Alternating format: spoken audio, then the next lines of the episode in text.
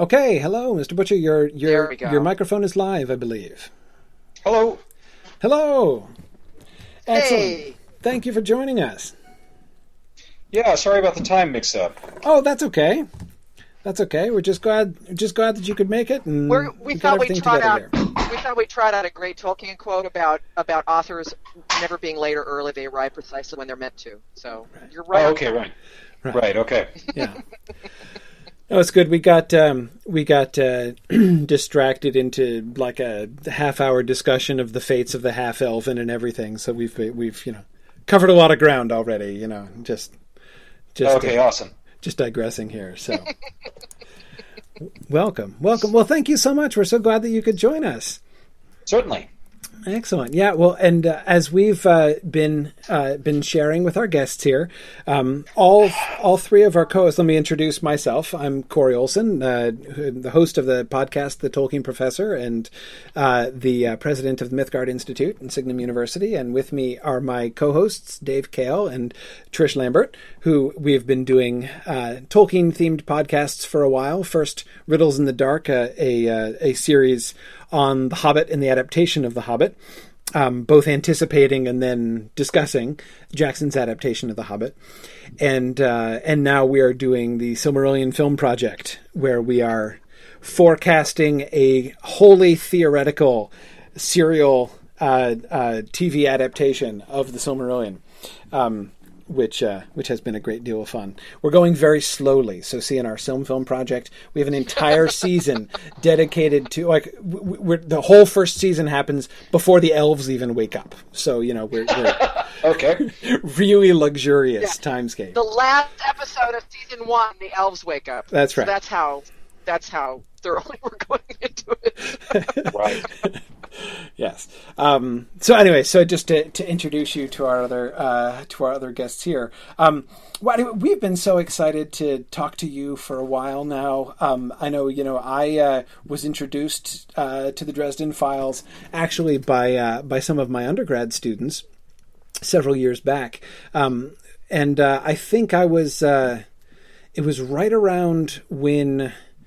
Changes was about to be released, is I think the time, the point in time at which I discovered the series and I be, began reading it.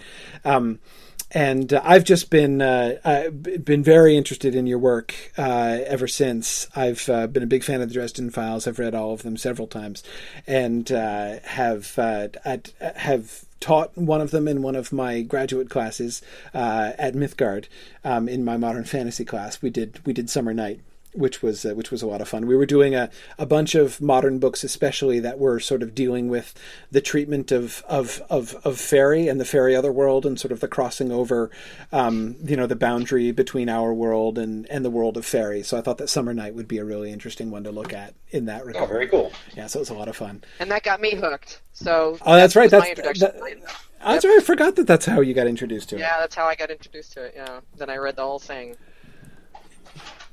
Yeah, cool, cool. Um, so anyway, I was, uh, I, I, I, you know, have lots of, uh, lo- you know, lots of, lots of things that I would love to to talk with you about, about the Dresden Files and and about your other works as well. I, I'm a, I, I, uh, I really enjoy uh, the Codex Alera as well, which I've, uh, which I've, which I've also read. And Um, I'm halfway through your new book, and, and I must say, sir, you know cats. Thank you very much. Have nailed cats. Whoa. Yeah, if, if something suddenly happens to be during this, uh, it will probably be because Raoul walked across the keyboard. He's, he seems to be trying to do such a thing. Ah, so so there's actually a real you? life. I love it. Okay, that's great. Yeah, al- although they came along after the, the book did, so. okay, After the so, book did, I was going to say. so you're not actually maybe they didn't have suggesting any push any any active authorial contributions on the part of the cat then? Um, I'm sure they will at some point in the future feel a need to contribute. you have to Yeah, negotiate are with their done, yeah. agents to decide to you know to what extent you need to you know sort of uh, you know give them uh, a, right a byline or, or something. Negotiate with cats? no, no, they're know, agents. really. they, they they would hire human Agents. underlings to you know to Oh, do this work for Right. them. No, they, they pretty much just deliver terms. I mean, that's that's kind of how they operate. Hi, Raoul.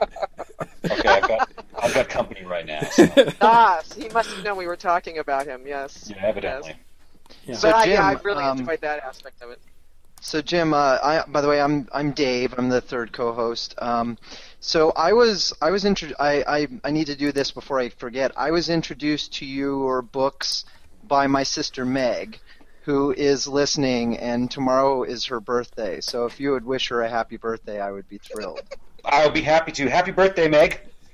Meg has actually met you, I think, at least once at a reading. I she uh, she was telling me earlier that she she asked you at the time um, whether uh, Dresden's um, past history as a ballroom dance instructor was based on personal experience. Oh, was- right.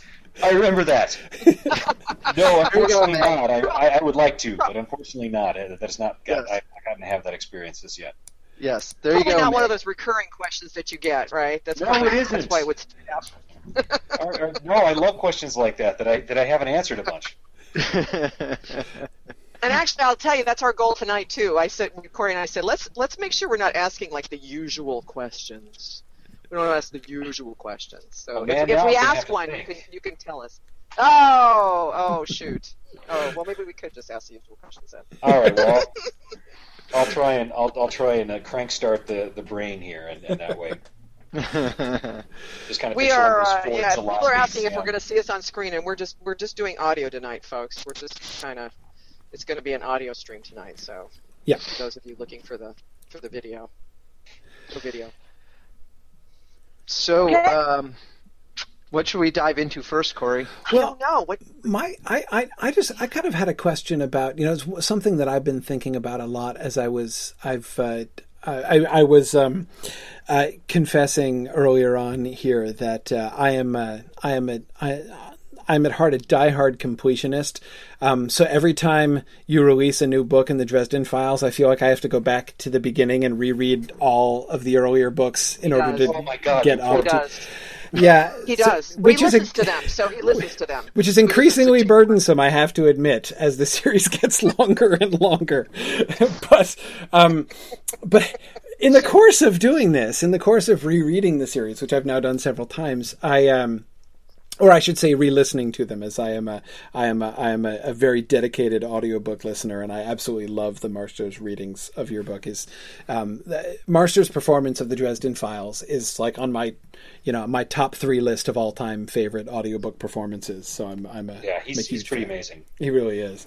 He Um, is good. He really is. but and I just just I mean like I just I just on the air t- like 15 minutes ago discovered that Marsters went back Marsters went back and re-recorded Ghost Story and, and I'm like you know having We to keep completely myself lost from, Corey. yeah I, And he went radio silent. I yeah well I had to go I had to go download it I mean like one cannot delay such a thing I mean that's like the best news I've had anyway Yeah, I um, was really surprised they got him to. yeah I mean, he's the most high, he's the most highly paid actor in Hollywood right now. So the fact that he took his time to go Is he really? yeah, he actually is. Wow. Uh, uh, yeah, he was he was last year's most highly paid actor, and uh, uh, the fact that he Wow. would take the time to go back and do that speaks to uh, uh, either either Audible just really really really really wanted it to happen, or he just got enough feedback from his fans that he kind of did it more or less as an act of love. I'm pretty sure we can't afford uh, to pay him what he's worth at this point. Yeah, Right, not- not- awesome. not if he's number that's even, one, That's even more think. impressive. yeah yeah that's Yeah. really awesome He must really love the books. Uh, he seems to have enjoyed them. Yeah. Yeah, yeah. Well, he certainly does. He certainly. I mean, of course, you can never tell. A really, really good actor, of course, could fake it, but but still, no. I mean, he he, he does really seem to uh, Oh, yeah, to, to get into it. to. It's hard to That's what imagine. makes it an enjoyable, Yeah, enjoyable. hard to imagine he could do without that. But um, uh, but you know, the, the the the one of the thoughts that I was you know really interested to, to to kind of talk about a little bit, thinking through you know sort of the the overarching span of of of the series, especially the Dresden Files series, being the one that has both gone on longest in real world time. You know, that is the one you started writing longest ago. Um, and also, of course, just containing more volumes than any of the other things that you've done. You know, I, I'm a Tolkien guy. That's what I do, you know. So of course I can't help but think of all the comments that Tolkien made, in particular about the process of writing the Lord of the Rings. You know, there's of course that famous letter, um, you know, wherein he says, uh, you know, that he, you know, talks about how how he had no idea where things were going, and you know how you know Frodo meets the this strange man in the inn at Bree, and he has no idea who he is or what he might have to do in the story, but he figures he's got to, you know, figure something out with that, and um, you know the way that persistently Tolkien's language whenever he talks about it. Um, in his letters, especially those letters that he wrote to fans, you know, in the in the immediate sort of aftermath of of the publication of the Lord of the Rings, you know, he's constantly speaking as if he didn't write it, but as if he sort of discovered it and really didn't know where it was going, and and you know, it just kind of unfolded, sort of to his surprise and delight as much as to anybody else's. Um, and uh, you know there there are there are certainly parts of of the Dresden Files that as you know that I can say as a reader kind of feel that way. You know, sort of you know there are, there are things that you can see that you know get linked back and and and you do a really great job of that. Um, but I just kind of wonder about you know is is that you know do you have experience like that when you're when you're writing or you know do you how how how much do you plan out in advance how much have you always planned out in advance i'm just sort of wondering um, what your process is um, uh, uh i'm tempted to, to pull a felicia day here and be like i don't discuss my process uh, plus, this might be one of those usual questions we promised not to ask you. But oh, no, it's okay. It's okay. Um, uh, always when I when I sit down to write a book, I always know where I'm going to start it. I always know where it's going to finish up. I usually know a big flashy part in the middle that would ta- that would have a really high special effects budget if it was a right. uh, if it was a movie. Right. Um, and then I'll I know like half a dozen one-liners that I will have come up with that I want to use. Uh, uh you know, so just a half a dozen times of Dresden being a wise ass that I, have right. found, you know, between the last book and this oh, one. excellent. Right. Um, right.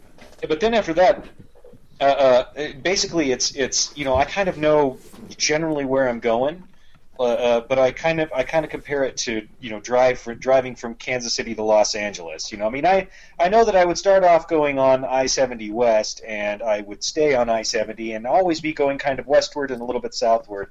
Uh, but I don't necessarily know all the highways between here and Los Angeles. Right. Uh, so I would have to kind of work that out as I went along. Uh, uh, and and right. I mean, you know, I know that I would have to. St- I would probably go through Denver at some point.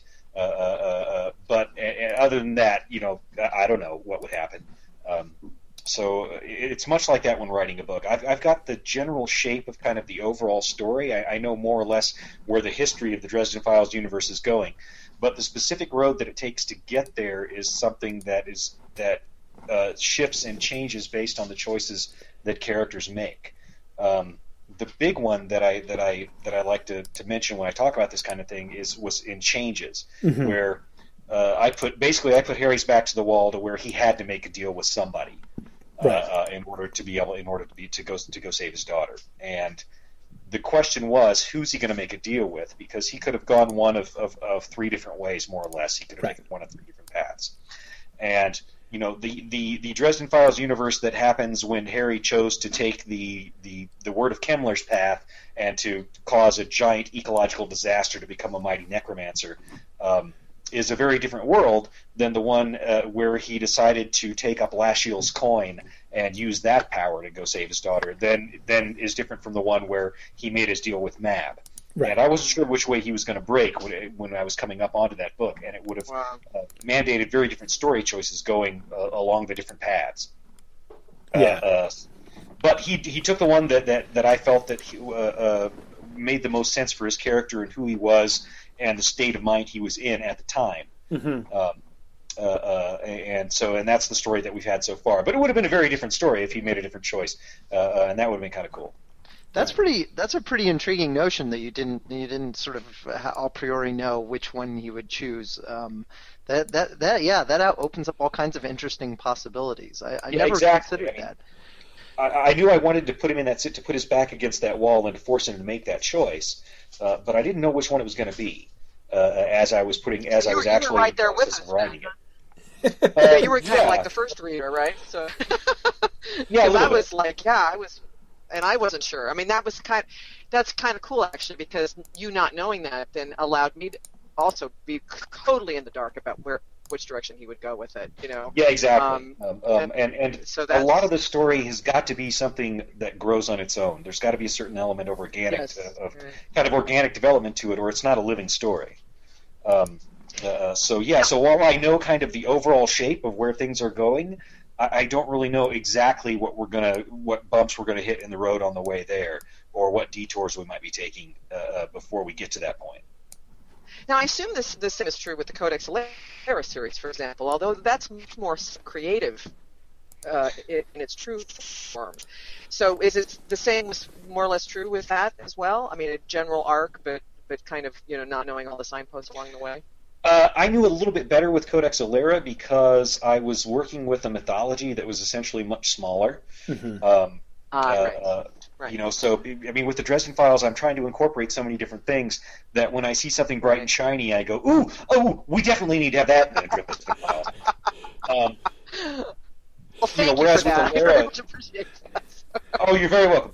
Um, uh, but uh, from, from the very beginning, I've always tried to have a very inclusive. I've always tried to think not why does this not work in my world, but how can this be incorporated into the world? It was designed to be a world that, that embraced you know every mythology that I could possibly find. Um, yes. And Yeah. if there's some that haven't fit in there yet, it's because I don't know enough about them to to, to write about them. it's not because they don't exist in the Dresden Files world. right. But stay Right. tuned, right? In other words, like as soon as you learn about them, we'll see them. yeah, yeah, probably. Yeah, I mean, it's, uh, we're getting to the point where it's like, okay, I've got all these story elements. I really need to uh, to, to, to make sure I'm, I'm careful with these threads at this point, so that I can close the whole thing out uh, Yeah. appropriately.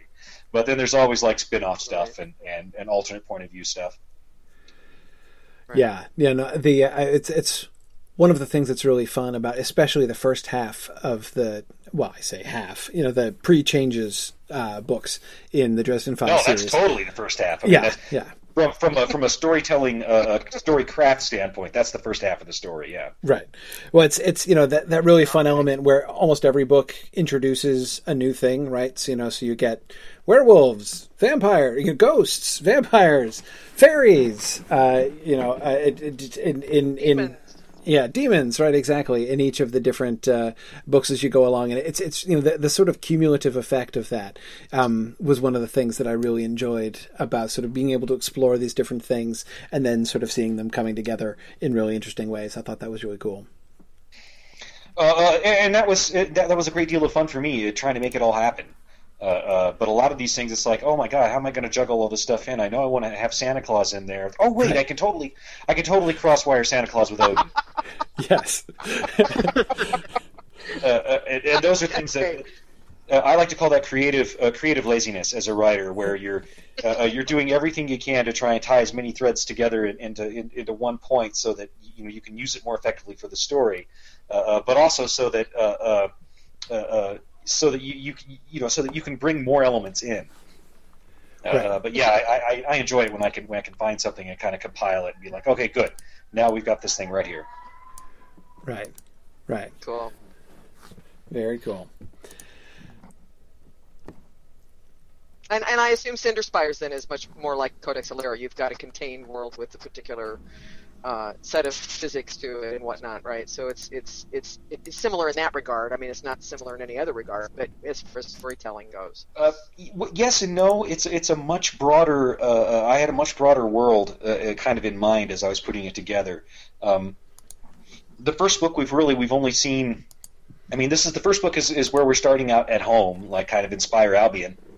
Ah, Uh, uh, right? But we're only seeing this one society, and we're only seeing this one society's take on the world.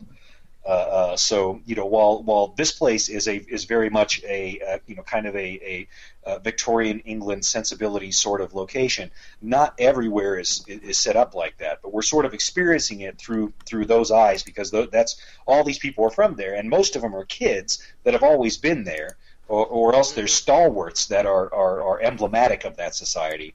Uh, but the fun comes when we start throwing those people into into uh, uh, wild new environments and seeing what happens. Um, Oh, okay. uh, uh, so the next one, I mean, the next one is going to be set is called the Olympian Affair, and it's going to be set in Spire Olympia, which is much more of a colonial United States sort of place.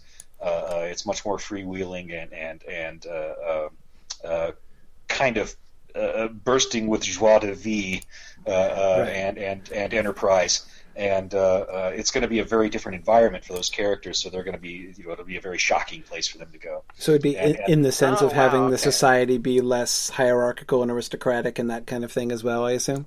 Yeah, exactly. And and you know, how do people that come from this other society where they're used to all this structure, you know, get along uh, when they're when they're suddenly in a very different one? Uh, so that's going to be, you know, that's going to be part of what I'm doing. Uh, um, and and and you know, each of these spires that has grown up because the uh, the world is is is essentially it's a, it's it's prohibitively dangerous to live on the surface. So you've got to live in one of these spires, and each spire is kind of a very insulated culture of its own, and they've grown up very very differently. Uh, uh, so you know we're kind of we're kind of doing a, a, a kind of an odyssey like thing where we're going from island to island, and each one is gets to be very a very very different place than the last one. Right. Interesting. That's cool. It'll, ke- and it keeps you interested, I'm sure. Yes, exactly, because there, I can always think of crazy new stuff. Uh, uh, right. W- you know, what about the spire where everyone went insane? Yeah, that's a good place to have. let us let us head straight through the looking glass and go to go to that spire. You know, like that. So Right. Cool. Yes. All right. Very Well, That's cool. interesting. Very cool. Should we shift to to one of the big questions people have been asking about, which is um, getting into the adaptation? Sure. Yeah. oh yeah, Yeah. please do. Well, so, so to, Yeah. so to broach to broach that subject, Jim, um, uh, I said that my sister introduced me to your books, but in fact, in fact, my first introduction to your work, uh, I don't know whether I don't know whether I'm proud or ashamed to admit this, was the TV series. Get off the internet right now. no more internet for you. No, no, that's fine. There was all kinds of people uh, that the first time they they, they got int- introduced to my work was on the TV show. And Uh, and I quite mean, frankly, my I, audience tripled over the over the course of like three months. yeah, Uh, like so it was Well, it was good. most of the people were, were got into, or at least heard about it through the TV show. Yeah, and, and honestly, I, I actually really enjoyed the series. Um, a- a- after I read the books um, and really start really appreciated the story, my my um, enjoyment of the TV series went down. But um, Yes. But don't feel too bad. That's the that was also the pattern with Tolkien stuff. I hadn't read when I when I first watched the Peter Jackson Fellowship of the Ring. I hadn't read Lord of the Rings in a while, so I really liked it. Then I went back and reread the books, and then my enjoyment took a nosedive. So it's more an it's more an appreciation for the original source material. But um, but but that was that's definitely a uh, the the I think that series is a, a nice illustration of the the perils and challenges that one faces in adapting these kinds of stories for the screen, especially when you have different kinds of constraints. Um, Oh God, yes. yeah, yeah, yeah. So I don't know if you if you'd like to sort of kick off our um, our adaptation uh, discussion with um, some. Yeah, so my open-ended general- question is, so what was that experience like for you? yeah, yeah, right. Okay. Um, uh, uh, to be okay, to be completely upfront, uh, with the studio itself, with Sci-Fi itself, um, I had very little standing. Uh, I had absolutely no contractual uh, uh, authority over anything that was happening. Um, after they got my my signature, I was basically completely ignored by the studio because I wasn't important anymore. Uh, uh, those guys didn't even comp me a copy of the DVDs. oh my- man. Oh my gosh! Jeez. yeah. Um, uh, uh, but but uh, uh, the guy who was actually running the show, who was actually the one who was on site getting everything done, uh, was Robert Wolfe. Uh, uh, Robert Wolfe, I was uh, you, he, you may know him from Star Trek: Deep Space Nine. Yep. Uh, he was the originator Oh, right, of the entire uh, uh, you know the entire arc with the with the founders and so on. Um, uh, uh, a- and I managed to strike up a conversation with him, and because he and I were both uh, uh, kind of Roman history buffs and uh, D and D nerds, uh, we kind of we kind of got we kind of got off on the right foot. And I, I very much enjoyed talking to Robert, so I actually did have considerable influence on the show, although none of it was solid. It was all it was all because Robert got on with me, and he really liked the books, and he really wanted to do a good job with the books. Um, as far as the show itself went, uh, I really think that the that the crew that was working on the people that were there working on the show, uh, uh, did absolutely the best job they could possibly have done, given the limitations they were handed by the studio, often at the last minute. Uh, uh, for example, the show was originally going to be a, a serial uh, where they were going to take the events of the first two Dresden Files novels and kind of interweave them. Uh, mm-hmm. and then kind of have this big crazy uh, climax at the end that would have had you know the Shadow Man and the Loup-Garou and, and all kinds of uh, insanity. Goodness, because the Loup-Garou wasn't enough, right? You know, yeah. yeah. I thought that was that was cool. But then two weeks before they started shooting, they got they appointed a new guy to be in charge of it who had just come over from Charmed. And the first thing that he said to Robert, they told they told Robert, okay, he's going to be in charge of the show from Los Angeles while you shoot it in Toronto. Um, so you can imagine, uh, yeah, right from the get go, you kind of imagine, oh, is that what happened? Um, and then uh, uh, two weeks before they started shooting, they told Robert, okay, we're not going to do a serial because nobody likes serials. Uh, th- those those aren't at all successful.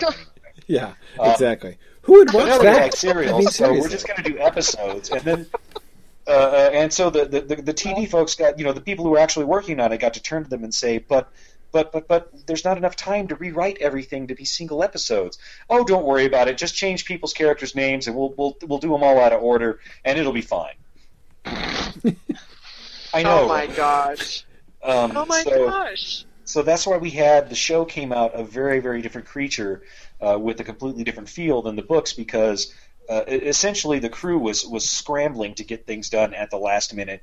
Uh, uh, you know, they would often get uh, script changes that would get handed to them from uh, turned in uh, by the appropriate 9 p.m. time, Los Angeles time. But 9 p.m. Los Angeles is midnight in in Toronto, and so mm-hmm. by the time people got called, it was 1 a.m. So people were getting calls at 1 a.m. and stuff like you know, it would be stuff to like Terrence Mann. Hey, Terry, I know you were going to go home to see your family for the first time in three weeks in New York, but uh, instead we need you to be uh, uh, getting into makeup in three hours. Okay, thanks. Uh, so uh, they were faced with a host of challenges that you just you really don't think about when you're uh, when you're just kind of a viewer. Uh, uh, and that I would never have considered if I hadn't actually been present, because I would I was actually uh, go up and visit the set occasionally and, and, and, get to see what they were doing and actually get to talk to people and see them working. Um, so I mean, all in all, I was very very pleased with with, with the people who were on the set doing the job. Uh, they were doing the absolute best they could do, uh, right. but they were being handed a bunch of limits from from you know uh, back in L.A. that were not necessarily, to my way of seeing it, the best thing for the show. Right. Right. right. Yeah, you know, it's funny. I mean, one of the things that I talked about a lot when we were talking about the Jackson's Hobbit adaptation was, you know, one of the things, of course, that I deal with talking about Tolkien stuff and Tolkien adaptations is, you know, the the sort of uh, purists, you know, people who, when they go to see a movie, they're, they're they're looking for basically just the book on screen, right, as much as possible, just just, um, you know, and and and dislike any, you know, any deviation from the story or from the character as it's as it's written in the book. Um, so you know, one of the things that I always t- have been talking about is sort of thinking about you know the difference between um, you know attempting to do that, attempting to simply transform the book into a visual medium, which I don't think is really plausible and doesn't usually work out very well when people try to do that. Um, and and and actually doing an adaptation where you're really sort of taking taking the story and kind of you know and and uh, you know the, the, the directors and the the producers really making it their own and and and doing their own story. And this is why I you know th- there were many things about certainly about the conception of the Hobbit films that I really liked and I really enjoyed for this reason. Um, but you know the thing about the Dresden Files show is that it kind of seemed to me like it was neither of those things, right? It was it was neither a transmission onto the screen of what was in the books or really kind of you know making it its own but the your your story there seems to me w- would seem to me to sort of explain that that they really they really it, yeah. it didn't really have an identity in that way right exactly because they didn't have time to yeah uh, with only two weeks to, to change things around i mean they were just scrambling i mean at that point you know, with with two weeks to go until you start shooting, there are already uh, uh, you know costumes being made, props being made, art being right. done, sets being built, and you you can't just stop that and throw it all away. Uh, so suddenly you're you're handed this creative challenge with a much more limited set of variables than you had a moment ago, uh, uh, and you know that was not very good for the for, for the program, I think. Um, but you know we'll see. I mean, it's it's possible that we'll get a reboot. It's possible we'll get something else uh, being done in the future. Ooh. Uh, oh, now you're just teasing us.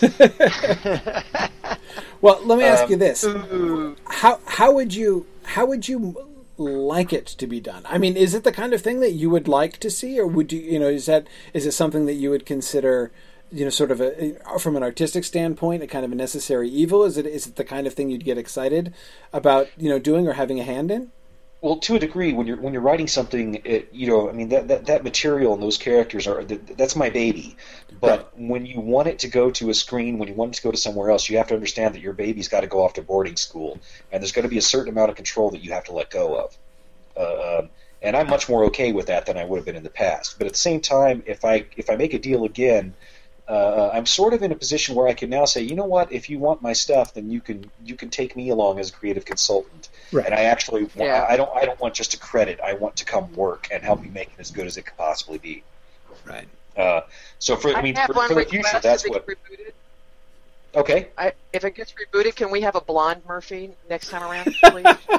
you know, people complained about her, but she was the only one on this set who had actually read all the books. She was like a total fan. she was good. She was awesome. She, I gotta say, she was really awesome. She was awesome. I, oh. I will say that. I just, you know, but I it's, just thought. I mean, because you know, Murphy is very clearly described in the book. So I it was, was, true. One of the trends of the of that show was like nobody looked right. Like visually, everyone was. I mean, Harry was too short. Murphy wasn't blonde.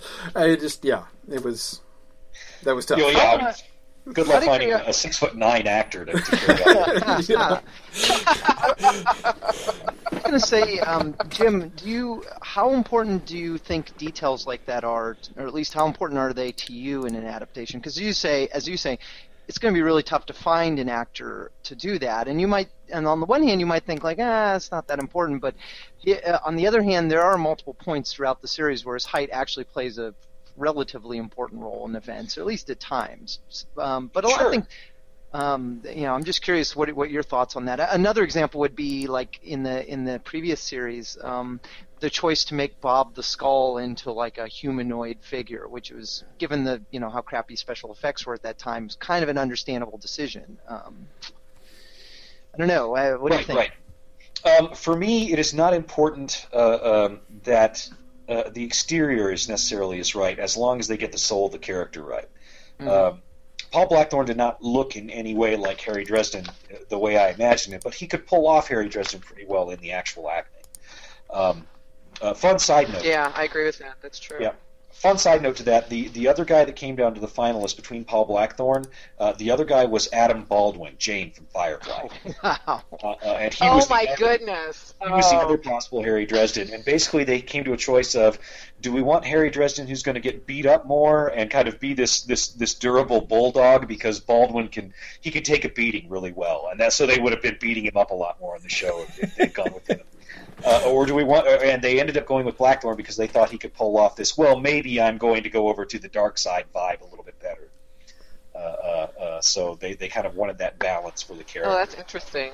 Yeah, yeah, and it's it's really interesting to hear this. I didn't hear about this until much later, you know. So Interesting. Uh, Interesting. But anyway, as, as long as they got the, as long as they get the heart of the character right, I really don't care. I mean, for example, I think Will Smith could be an awesome Harry Dresden if for no other reason than he just has that unstoppable ability to be insouciant to absolutely the wrong person.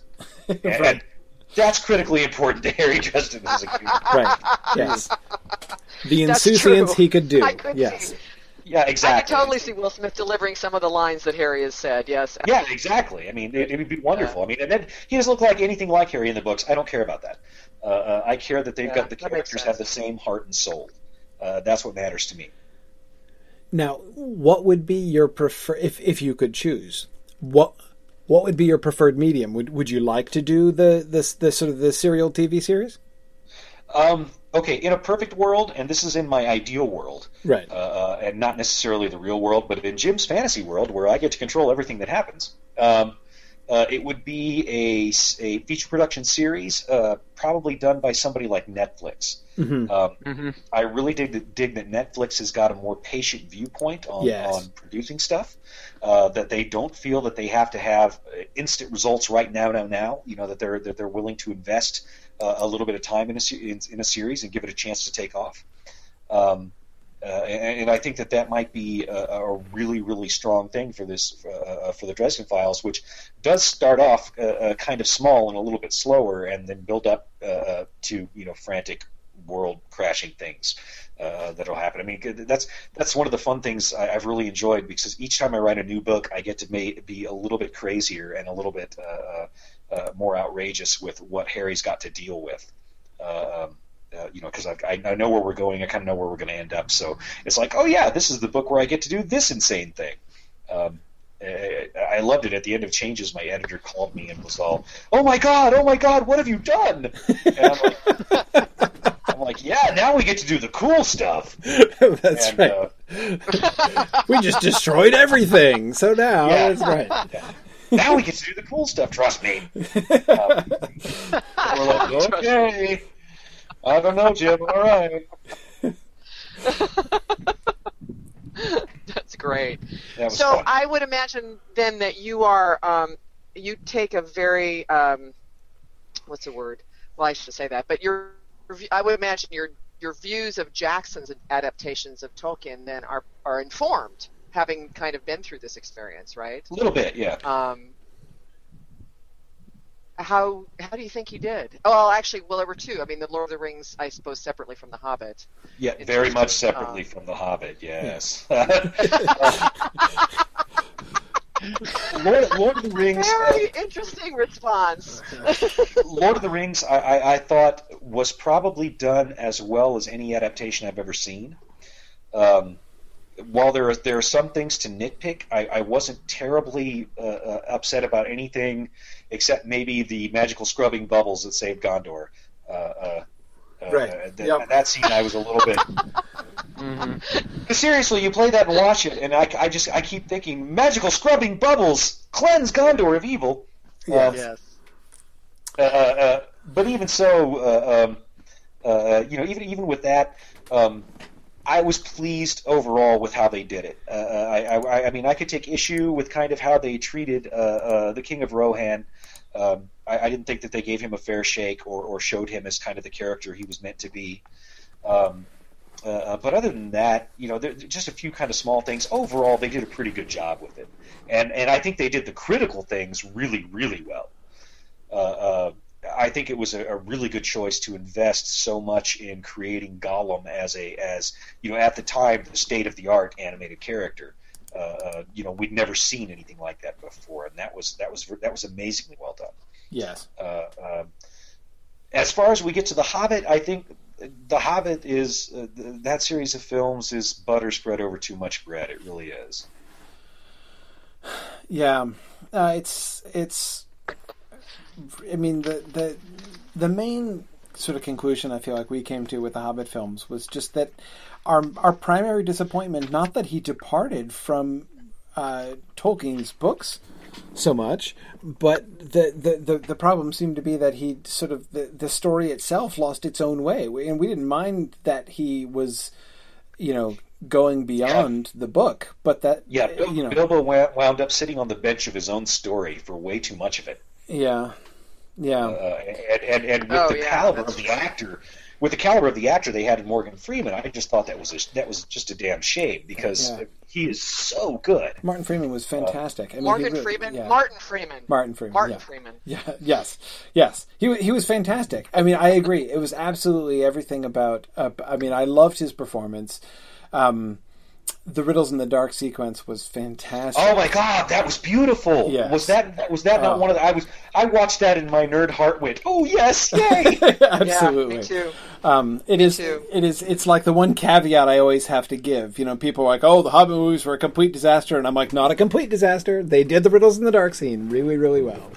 Um, yeah, yeah, that was And I thought the unexpected party was good. I mean, I thought that, you know, that was that's probably my second favorite after the riddles in the dark scene. It was good. Yeah, I mean, it was it was it was it was th- less sublime, I think, but it was definitely. I mean, it was yeah. it was it was definitely. Uh, it was definitely not yeah. a disappointment. Well, and part like of so it, part it. of the reason that I liked it so much was was Freeman, especially the next morning when he wakes up. The whole you know, we talked about that in the podcast. You know, the whole part after he wakes up and the and the dwarves are gone, and we literally see his whole change of mind completely in silence. Yes. All by body language and facial Yeah, expression yeah. was really good. Yeah, I, I remember reading something about uh, uh, uh, Ian McKellen talking about uh, Martin Freeman and about how he was the most amazing actor he'd ever seen. This is Ian McKellen saying this Right. uh, uh, because every time he did, he would he would you know do a take, it would come off sounding you know looking and sounding completely natural, as if this was something that was just happening. Uh, you know, not not a piece of theater, but something that was actually happening in real life, and he could do it every single time. And uh, uh, and Ian, uh, I remember you know reading about how he was just so amazed that anybody could have that kind of skill. And you know, this is a guy that's been knighted because he's a good actor. You know, so Right. I figure he knows what he's talking about. But then, and then back to what you said, which is there just wasn't enough screen time for for him. You know, The Hobbit didn't get to be on. I mean, like um, the ending was seems so abrupt. You know, we didn't get a funeral. We didn't get really much interaction. Bilbo basically just says "ta-ta," you know, and they're off back to the Shire again. And um, we were kind of disappointed about that and the choices that got made. You know, where there could have been some more screen time on some other pieces of the story. You know, at the expense of some other pieces that weren't really necessarily, you know, crucial to the to the arc. Like Yeah, I think we, I, I think we had to have. I think there was too much uh, uh, effort uh, put on the ensemble cast when really this was a story about mostly about Bilbo and Gandalf. Mm-hmm. Right. Right. Yeah, well, I mean, you know, you can see Tolkien himself making that choice. I mean, if you go back and you look at Tolkien's earlier drafts of it and the way that he revised it as he was, Uh, you know, going from his drafts to publication, one of the things that he plainly does is reduces the amount of participation by the dwarves. Like the dwarves weren't always as faceless as they became. I mean, most, you know, uh, uh, a larger percentage of the dwarves got more dialogue, and as he revised it, he kept reducing and reducing the number of dwarves we actually heard from. Till in the end, it was you know it was Thorin, Balin, uh, Dori, who is the guy who was always carrying him, and Bombur for comic relief, and almost nobody else ever gets a line. You know, one or two lines in one or two places from some people. Right. I mean, they get mentions, but they're they're very clearly they're you know they're they're the, they're the troop. Yes. Uh, they're, you know they're they're kind of the Greek chorus in, in the background. You know. Right, exactly. And that was, you know, and again, it's, you know, you can see Jackson talked about what a problem that was, right? You know, and of course I can see it's one of the difficulties in trans, in transforming it from a book to a visual medium. You can't exactly have a whole bunch of like faceless guys who get no dialogue standing around and, and just kind of follow, you know, just to be like, like the Greek chorus, literally following them around and, and, and, you know, chanting in unison. That's not going to work, right? Um, on screen. So I can, I can understand Jackson's impulse to say, I want to make all 13 of the dwarves individual and identifiable and having a, a you know, recognizable personality, um, you know, and with like many of them with their own little, you know, plot threads and things. It's a very understandable choice, but, but I agree. It really does diffuse the, you know, the overall story and the, the, the attention of the audience. Yeah, I agree. Um, uh, J- Jim, so uh, a question my relayed um, by, via, through me from my sister regarding adaptations, um, which I'm going which I'm going to generalize. She wanted to know for for future potential adaptations of Dresden Files or other things that you've made. Um, how like like do you want to would you want to write the actual screenplay adaptations yourself or Oh or God, is that a job? Oh God, no. That'd be awful. Uh, I learned that when I started try- when I started trying to write a comic book script. Uh, uh, Oh, working yes. comic books, and and, uh, uh, and I wrote the script for the first uh, for the first graphic novel we did, which was called Welcome to the Jungle, Mhm. and uh, uh, you know, and I, I still remember getting feedback, you know, from the from from the various people that I, the professionals I was working with, and you know, they'd be like, Jim, uh, these characters are talking an awful lot here. I'm like, yeah, they, they can't talk that much. Why not? Well, because if they have this much dialogue, there won't be any room left for a picture, and then it'll just be a novel and not a graphic novel. and, and part of me, and, and, and, part of the, you know, the pouty, childish part of me is like, I don't see the problem. Um, but but yeah, I had to start acknowledging. Oh, okay, yeah, I'm, I'm I'm working with these other people, and I had I had given you know much much too strict directions on, on how I wanted the art done and so on, and uh, uh, you know, and, and when you work with an artist, uh, uh, you know, and other creative people, it turns out they want to be creative too. and uh, you know you've got to be able to you know, you've got to be able to have to, to be able to give other people that kind of freedom to express their own uh, creativity. You know so they bring their own joy to the project. Because uh, if you don't you, you, I mean it, it, you can wind up with you know just the most robotic stuff. Uh, Right. but so in the future I mean I mean I don't think I would want to be the guy writing that screenplay uh, Right. because I don't think I would have as much uh, uh, you know I don't think I would have the skill uh, and necessarily the the presence and focus of mind because that has never been an interest of mine writing screenplays. Um, I would want to be the guy who would go through, you know, do the read through on the screenplay and say, "Hey, uh, this seems really out of character for the, for this person. Can we can we change that? You know, can we change this? Um, or hey." Uh, I think you're missing a spot. You're missing a chance for a good joke here, and, and, maybe can you think about something like this? Uh, but as far as as actually laying out the structure, I think a professional screenwriter is is is going to be more able to do it than I am. I I, I want to help that guy. I, I would want to help that guy or, or girl make the, the best possible screenplay we, we that could possibly be be done. Uh, uh, but I'm not the right guy to, to lay the, to lay down that foundation. Uh, I'll just be happy to you know consult on on, on making the filigree and, and balustrades cooler. Right, that makes sense. There seems to be I, I'm we don't know a whole lot about um, what J.K. Rowling's role in the Harry Potter films has been, but it, it seems to sound it sounds reminiscent of what you've described, which is she really has trusted Steve Kloves, you know, the screenwriter, to, to do his job, and it's given him a lot of space to adapt and change things, but but has made herself available for, I assume, notes and sanity checks and things like that. Yeah, exactly. And, and you've got to, you know, you, you've got to be able to trust other people who are professionals uh, to be able to, to perform their craft probably better than you can, since you haven't learned their craft. hmm Right. Do you, um, you know, so Tolkien in his letters expresses a lot of, uh, a lot of like, sort of, he's very skeptical that Lord of the Rings, or at least parts of the Lord of the Rings, can be adapted in any way. You know, that there are certain things that just will, couldn't possibly be successful on screen. Do you, are there, are, is, can you think of any examples in your, in your um, books of things where you wrote a certain you, you you put something in there and you love it but you just can't imagine it ever being successfully adapted on screen so like let's say do you have a do you have a tom bombadil in there anywhere Oh, uh, I don't know. I mean, there's probably lots of stuff that would that would that would get shrugged off. Uh, uh, you know, should it should it go to screens again?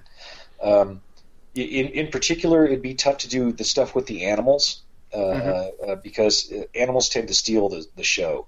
Um, uh, whenever you have them on, you always have to be careful with animals and children because they tend to upstage everyone. Um, So you mean like Mister and and yeah, uh, Mr. and Mouse might be hard to do. Uh, uh, they actually they actually had a Mister for uh, uh, the Dresden Files, and he, you only you can only see him in the pilot, uh, uh, and he sort of hangs out, and, and Harry pets him a couple of times. But he was this giant cat that they had trained, and he only knew one trick, and that trick was sit on this piece of newspaper. But he was like really really good at it. He could do it all day. uh, so he was like he was like a professional actor cat, and that was that was what he could do. Uh, but uh, but you didn't really see him. You didn't really see him come into the you know into, into the series very much. Uh, I think they mentioned him once in a while. You know, I've got to I've got to earn kibble for Mister or something like that. Um, uh, but the animals would be tough to do. I think soul gazes would be tough to do. mm. Uh, Oh, as, yeah. as anything other than something completely hallucinogenic, uh, which is not. It's it's hardly ever something that I enjoy uh, uh, uh, seeing when I'm when I'm watching things. So I don't know if I don't know how doable that would be. Mhm. Um, I mean, but other than that, I mean, it's just a matter of being able to express it, uh, uh, uh, you know, in, in a different means. And, and, and when there are people who are applying their, their creativity and their brilliance, uh, uh, I'm sure that there's an awful lot that could get done, and a lot of cool things that maybe aren't so cool in the book that would be totally awesome uh, on the movie that I haven't thought of because I'm not the person who thinks that way.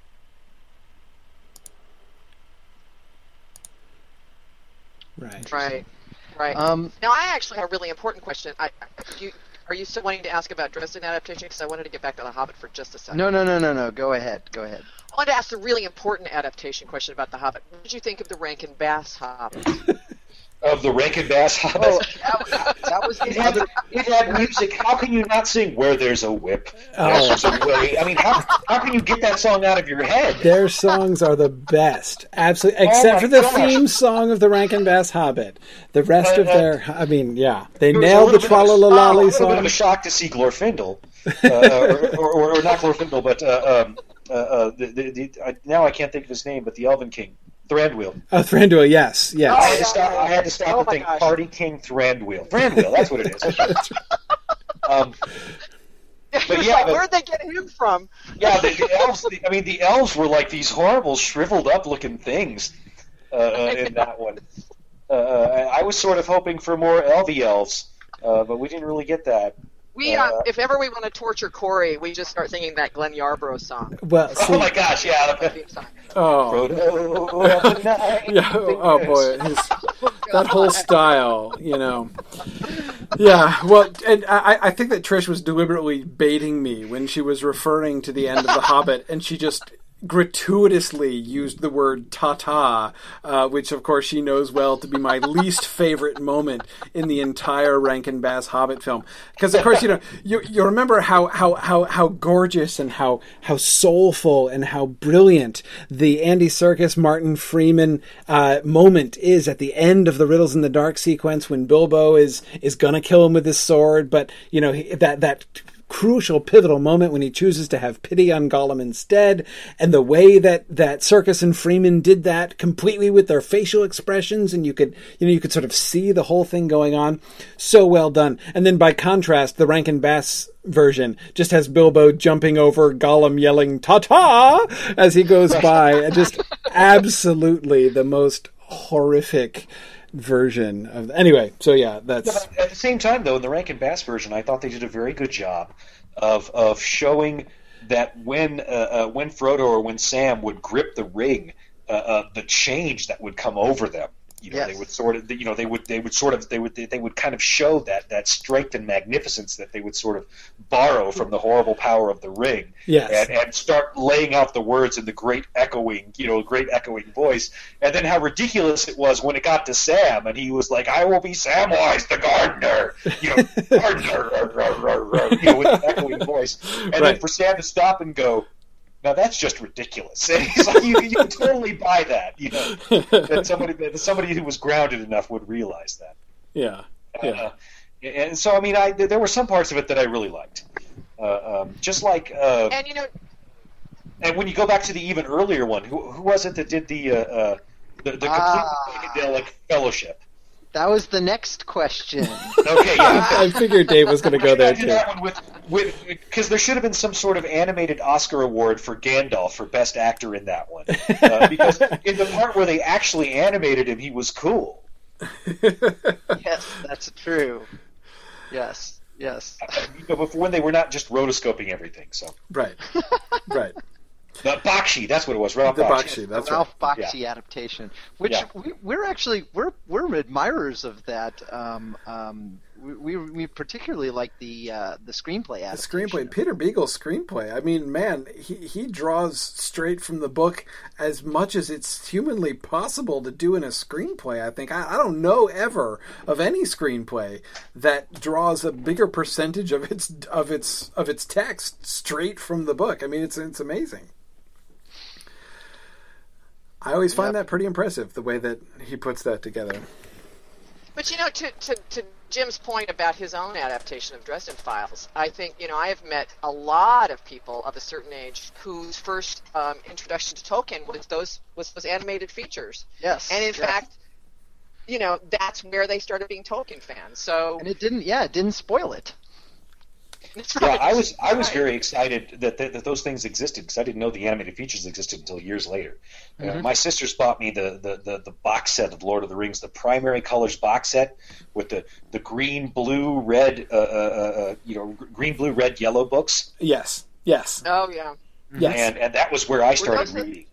Yep, yep. I still have those. That that, that was the first set of the Lord of the Rings that I own too.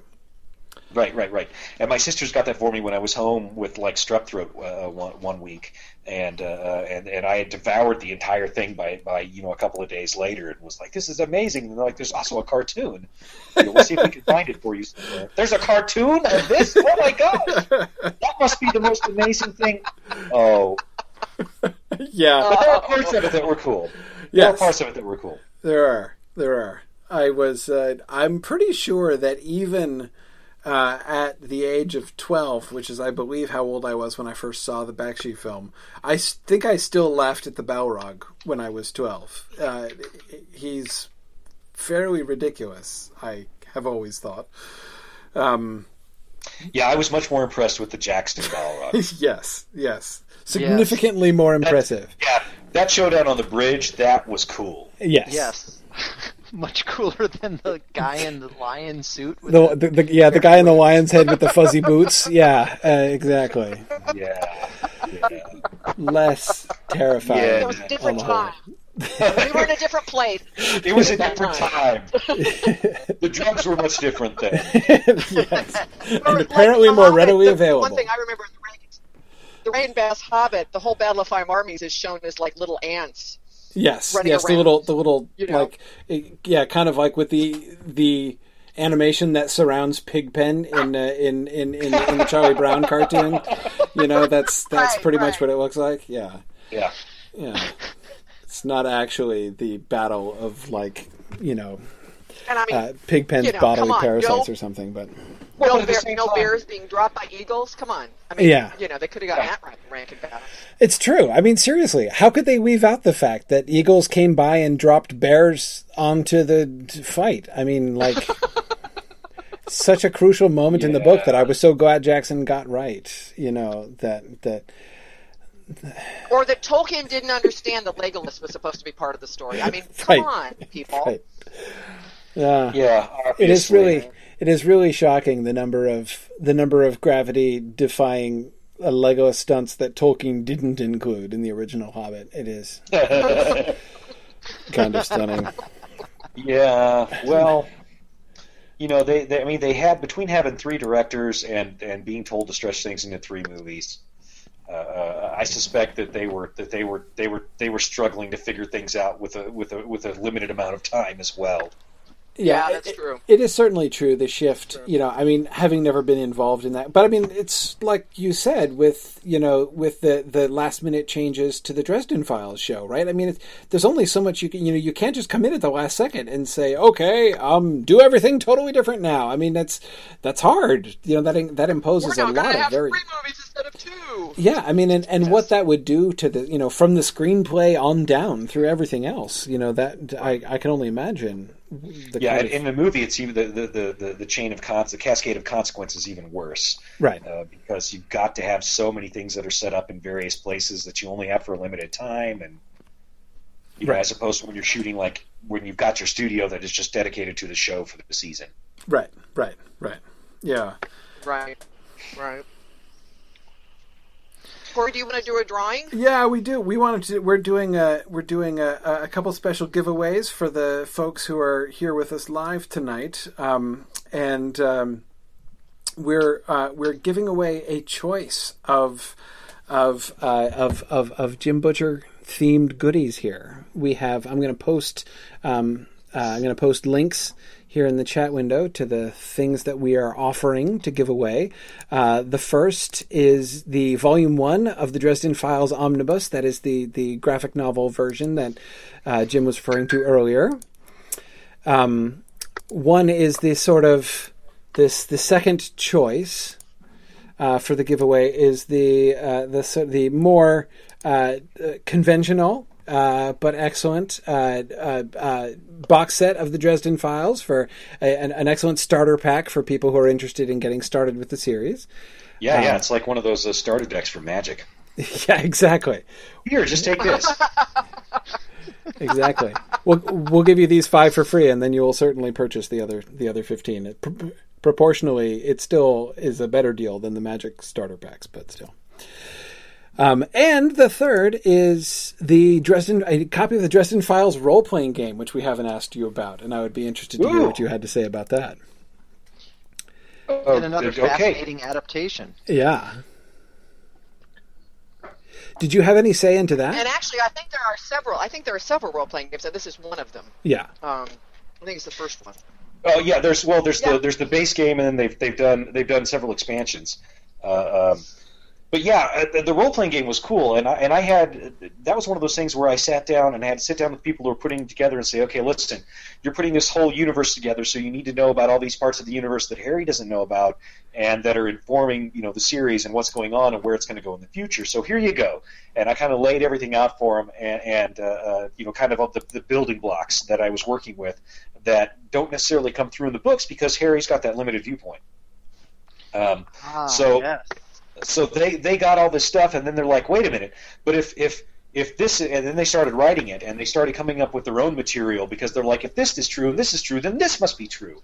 And i'd be like yes that is true but you can't put it there because it's going to be in book 19 so get rid of it. You know, like that. Uh, and and I, I don't want Oh, I don't want you to ruin the story for me, but but I felt very good because I'd, I'd handed them uh, a bunch of information, and then and then based on all the books that they'd read so far, they were able to take you know by basic reasoning and fill in these gaps that I was already planning on filling in in the future, but they were able to to take the logic and go aha and, and put it together. Uh, uh, and so there were a couple of things that I had to tell them, no, don't do that. But you're totally right. But don't do that uh, because uh, it's going to be in the books later. And they'd be like, okay, great, we won't.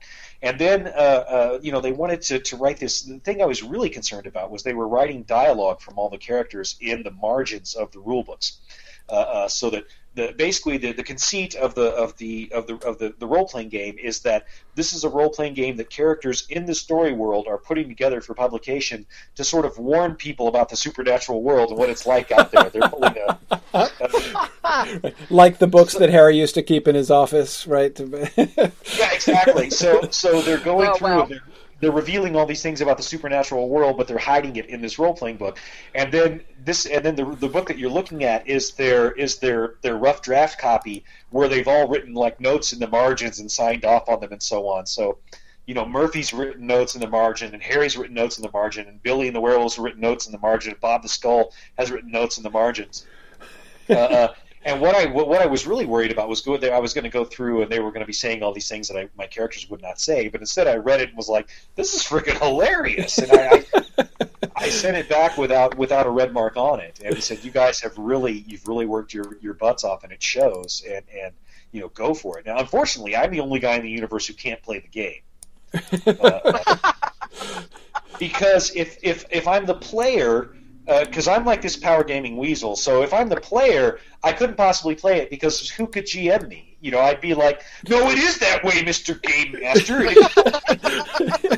write it that way in the next book if I have to." so it's like it's there's no way for me to play it. It's unplayable for me. And yet, if I'm the game master who's like who's like kind of running the story and torturing all the characters, it's too much like work. right, right. right, yes. Yes. One But of our all listeners has one of our listeners has actually played. Uh, she's actually for like, quite an extended time the Dresden RPGs, and she says that she loves Bob's margin commentary. Oh I yeah, it's that's, like, one of hilarious. favorite pieces. It's hilarious. Uh, uh, but anyway, so uh, I can't play it, but but I can look at it and admire it as a fine product, uh, uh, uh, and and enjoy uh, a bunch of people who are who seem to be really enjoying the game. Yeah, that is excellent. Yeah, so basically, question. you would be worse than Oh. than than than. Harry when Harry was was was playing was you know uh, critiquing the the mages in the D and D games that he was playing with uh, with the alphas, basically.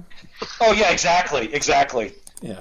Yeah, because that would be to have the actual wizard playing D and D with you would just be the worst thing. I mean, I- I- But it would actually.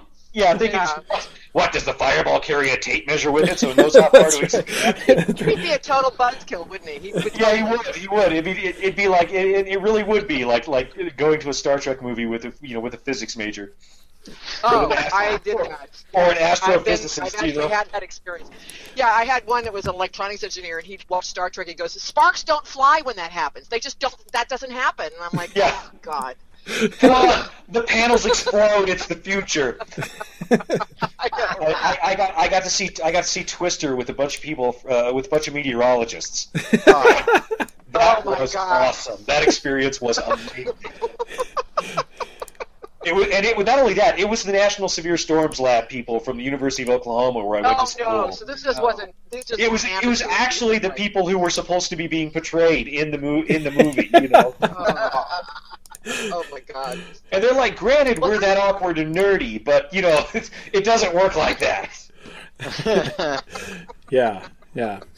Did you? Did they almost get thrown out of the theater for standing up and yelling? It's not like that. Oh no, no, no, no, Okay. no! It, it, it wasn't like there was anybody at that movie, you know. So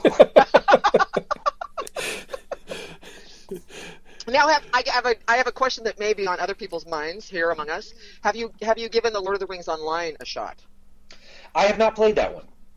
Uh, uh, I kind of got out of MMORPGs after EverQuest uh, on account of I, I wanted to have a life. Life decision. I know wherever you speak. Yeah. And the real problem was was was that it, always in those games, as you go higher level, you've got to you've got to involve other people in your game and play with them. And and I was like Right. such a it, it- there was no reason for me to be playing an MMORPG because I was I always played as a loner. You know, it's like I would play you know the EverQuest Ranger alone, no party, just me. right. Go forth and hunt these monsters and try and do these quests and try and figure out ways to cheese the quest without any help.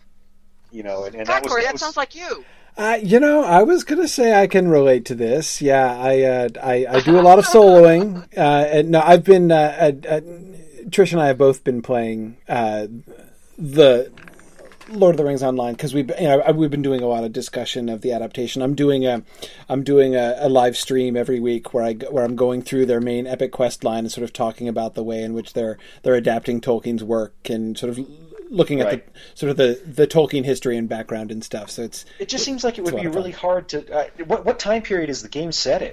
The game is set in the like right during the time of the Lord of the Rings. So you actually like the the opening sequence. If you play a Hobbit, for instance, the opening sequence is your character walks onto the the screen. You're by the side of the road, and you see Frodo and Sam and Pippin walk by on their way to to to to Bucklebury to you know to, to head out to um, to Frodo's house. So it's you're in chapter three of the Fellowship of the Ring when you begin, and you kind of skirt around the edges of the you know, and your your path kind of crosses the the the, the path of the Fellowship at various points. It's very interestingly Okay. done. It's very interesting. really did a nice job. Like when you get to Rivendell, one of your one of your quests is to find the missing Nazgul. Remember how Tolkien makes kind of a two sentence thing about you know uh, scouts were sent out far and wide after the incident at the Ford of Bruinen and you know to discover. Well, it turns out you're one of the scouts that's sent out to fi- you know find the missing Nazgul. Okay, that's clever enough, I guess. Yeah, they actually do a really Very brilliant clever. job of sort of scouring through the books, and any time it is mentioned that someone was asked to do something or someone was sent to go do something who is unnamed, they basically give that role to the, to the player characters. Here, you. Yeah, Go forth, yeah. go forth and do Yeah, but- necessary plot things for the real heroes. exactly, it's cool. we It's actually really had we actually had what is he the senior world, world builder from Turbine, the company that does the game, as a guest in our con- at the conference last year, and he he's he said that he is like the Tolkien lore. He's one of the Tolkien lore, you know, kind of like police. So if the if the designers want to do X Y Z and it's not consistent with Tolkien, he he goes in and basically stands over them and and and and and. um threatens to bring zombie Tolkien That's right. Yes, he, he uh, yeah, he was telling telling telling stories about you know certain suggestions that they have made about ways that you know things they want to introduce into the game, and he he goes and threatens to set their desks on fire if they in fact Oh. do that. Actually, Jim will, Jim will love the story. He'll love the story about that the studio heads came up with this great idea for like the the, the, the course the core game and centers a lot on Angmar. You know, Angmar actually plays a really prominent role in, in the game because there's been a, a, a another Witch King wannabe basically you know has risen and you have to go do things anyway so the studio heads wanted what they wanted there to be a, a romance between a, an elf and a balrog Uh, uh, what? yeah. And Chris said when he went back and banged his head on his desk for about an hour. And, and but please, if there's a transcript, let it reflect that I spelled that what W A T. Yeah, correct. yeah, What? but you know they basically did not do that, but it did give rise to another another story that may not have been thought of if it hadn't been for this. But he said that's like an extreme example of the kind of thing that they have to The like elf contend with. romance. Oh my god. Ugh. Can you imagine? Oh my gosh! I, I, I no, I can't. I refuse to try to imagine that anymore. That's right. Uh, I'm- here, hand me that sharp thing. I'm going to do a brief frontal lobotomy just so I don't have a memory of that. Because. I've given you a mental image you cannot get rid of now. Yeah, I know. I, I'm gonna. I'm gonna. Okay, basically, I'm gonna push this fork up my nose right now. It's worth it. It's worth it. so actually, I guess we should like announce the drawing winner. Yes, This- yes, this one, we right? Oh should. yeah, since we, We should. started mentioning drawings. Yeah, we've mentioned and discussed the prizes, but no, not actually given any away. And our our first of two winners is Susan Cormier. Susan Cormier is Oh, our first Susan. winner. Yeah, that's great. That's right. That's long great. time, So, long Susan- time listener and student. You can um, let me know via uh, let where are we, where are we having people oh, info right Yeah. info at signumuniversity.org That's right. info at signumuniversity.org is where to send your choice which one you want to have whether it's the um, omnibus or the box set or the uh, role-playing game That's right. That's right. And we'll do we'll do one more drawing at the end. let's talk about the Silmarillion Yeah. Yeah. Okay. and adapting that So, you know, it was funny, you know, Jim, you mentioned earlier this like fantasy world in which you could do anything that you wanted without any limitations. And it was funny that you said that because that's exactly what we decided to do. Um, you know, we spent three years talking about the Hobbit adaptation.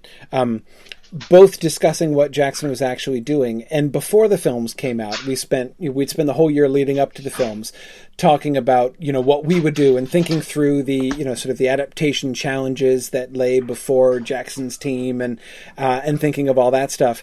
And by the end, we were we were still having a really great time thinking about adaptation and what we would do and you know what uh, you know how you would need to think through the story uh, in order to adapt it um, to the screen, but we began to be increasingly frustrated with the limitations of actually thinking about what Jackson was doing and what he would do. Um, so this is what uh, uh, what ultimately um, inspired the Silmarillion film project, which is to imagine the the the Silmarillion done in a serial TV show. Um, we know this, of course, won't happen likely in the lifetime of anybody still living, um, because p- people forget about this.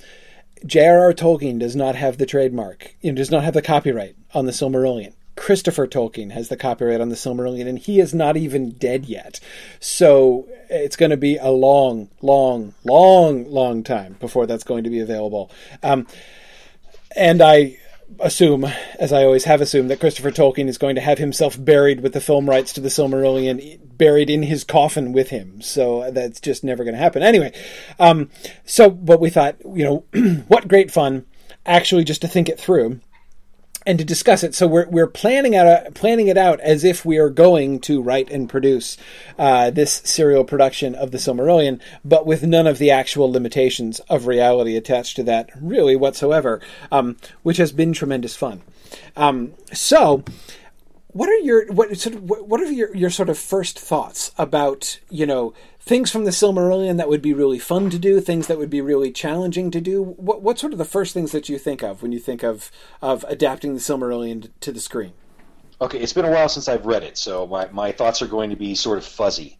Okay. Um, first of all, prequels rarely come off as well as, as anyone would like them to. mm-hmm. Uh, uh, they're sort of necessary. It's sort of necessary to establish that material so that you've got it for your story world.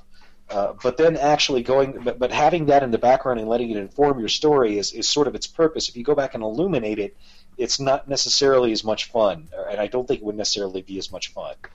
Um, as, as for a lot of example star wars correct Um, I, I wasn't going to mention it, but uh, well, I guess there, there are some prequel stories there that might better have been left untold.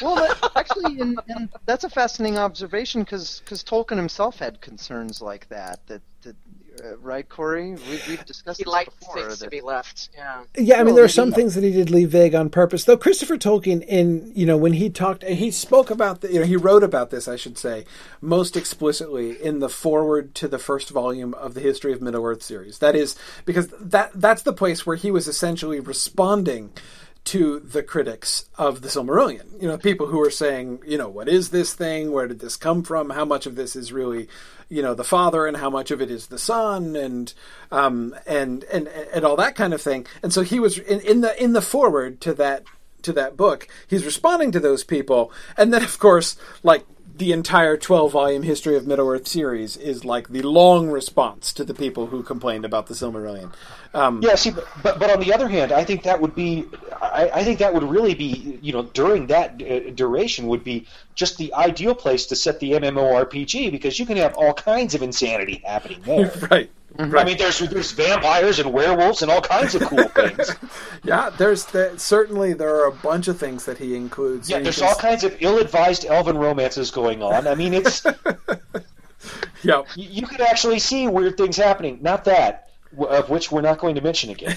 that's right not that Uh, uh, you know, because I only had the one fork. But um, That's right. But you know, it's even. I mean, it's you know one of the things that that we're, you know we've been even talking about. You know, there are a lot of times I really like to go back um, to the stuff in the history of the Middle Earth series. You know, things like the Book of Lost Tales, where we're reading the original stories that Tolkien wrote back in the teens. Uh, you know, when he himself was like in his early twenties, just out of the war, and. Um, uh, and there's some wild stuff that goes on back there. I mean, you know, we had, uh, I mean, the the uh, you know, Balrogs weren't involved in romances, but they were the product. I mean, like the the Gothmog, the Lord of the Balrogs, was Morgoth's son. I mean, he was his kid for crying out loud. Morgoth had a wife, sort of wife, yeah, yeah. concubine person. I mean, yeah, it's uh, crazy. So Yeah, yeah, it I mean, seems like it would just make such great sitcom fodder right there. yeah. Okay, I'm, I'm sorry, I'm, I'm not taking this as seriously as I should. Be. Yeah, Um, no, no, Ed, we we uh, joke around with it a lot, but um, Uh, addressed us. Yes, uh, thoughts such as irreverent thoughts such as that have arisen on multiple occasions. Okay, good, good. yeah, yeah.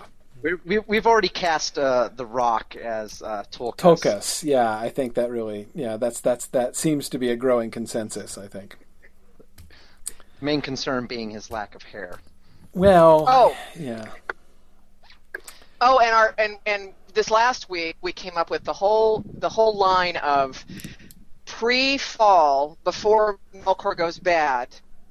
The Balrogs are gorgeous and they have wings. Yes, and we as were- part of their decision to to go evil with Bal with Melkor, they lose their wings, but they retain a shadow of them, thereby confusing artists and uh, movie makers Yes. for generations. and spawning Eons to come. internet debates for years and years afterwards in the future. Right. Oh yeah.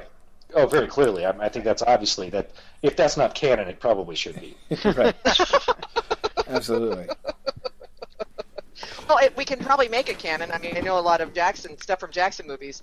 Some people think is canon. Yes, that's Um, true. It becomes confused with canon. Yes. Um, um, we noticed. So, so we noticed we were we were digging around on. We found um, we found an old forum post that's that's attributed to you, Jim. Uh, Elrond explained. oh my gosh, that one. Uh, uh, yeah, the the description of Elrond. Yeah. Yes, and, and we just generally we we admired uh, that we admired the fact that you you you recognized, um, fr- uh, no doubt from from your reading past readings of the Silmarillion that. Uh, that the elves are real jerks a lot of times. they kind of are. Yeah, that, that's one of the things. I mean, we've obviously, as we've discussed, as we've told you, our uh, in our um, hypothetical Silmarillion adaptation, um, we're only partway through the first season, which is which is not even going to get to the elves yet. But that is one of the one of the things we're we're really excited about uh, delving into in the future is sort of the the the, the much more um, mixed picture of the elves that we get uh, um, in the Silmarillion, especially in contrast to say other screen adaptations of elves like the Jackson ones, where they tend to be um, um, you know much more ethereal and that sort of thing. Yeah, and actually, one of the offshoots of our conversation and looking at that post was, you know, how are we going to um, cast Elrond in our in our adaptation after everybody's got Hugo Weaving in their heads? Um, that's going to be a challenge. Yes. Right, right. Yeah. Any any uh, any any any thoughts you'd care to share on sort of like the the hypothetical portrayal of Elrond in a Silmarillion adaptation? Oh, I, I, I, I, I don't know. I mean, he he almost has to be. You would have to really go into a lot more of. Uh, Elrond didn't really have the kind of standing that he has in Rivendell, Mm-hmm. uh, uh, where he's. I, at least as far as, as many of the elves back in the day would be concerned, you know, he's kind of the lord of beggars at that point. Um, So true. well, seriously, I mean, they're, I mean, they're. it- Very well okay, put. Yes. Yeah, I mean, well, it, it- it's it's the last. Okay, so he's got a house. Great, that's awesome. Yes, that's that. Behold the mighty elves. You know, is, is what they is, is what the you know the old school guys have to be thinking. Um, but yeah, I mean, you would have to show Elrond as the, you know, basically as the punky kid. Uh, uh, uh, you refusing He'd, be to. a, he'd just be a young Oh, oh my God! I just realized he's Spock on Vulcan. That's what he is.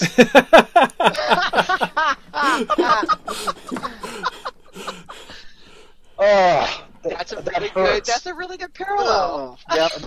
Yeah, that's who he is. another Oh my another goodness. thought you can't unthink. Uh, yeah, exactly. All right, and now Elrond's standing there in his long robes, and it's Hugo Weaving, and he's doing the "Live Long and Prosper" sign in my head now. I, Right. I'm never going to get rid of that. uh, yeah, that hurts. although, although, you know what? Now we can cast Hugo Weaving for Sarek in the Star, Star Trek movies, and I'll I'll be okay with it. Oh wait, he died There you horribly, didn't he? They disintegrated him when they blew up the planet. Damn. Oh no, no, he survived. He survived. It was the mom. The mom died. Oh, okay, yeah. But Winona Ryder died horribly. Yes, that's right. Yeah, that's right.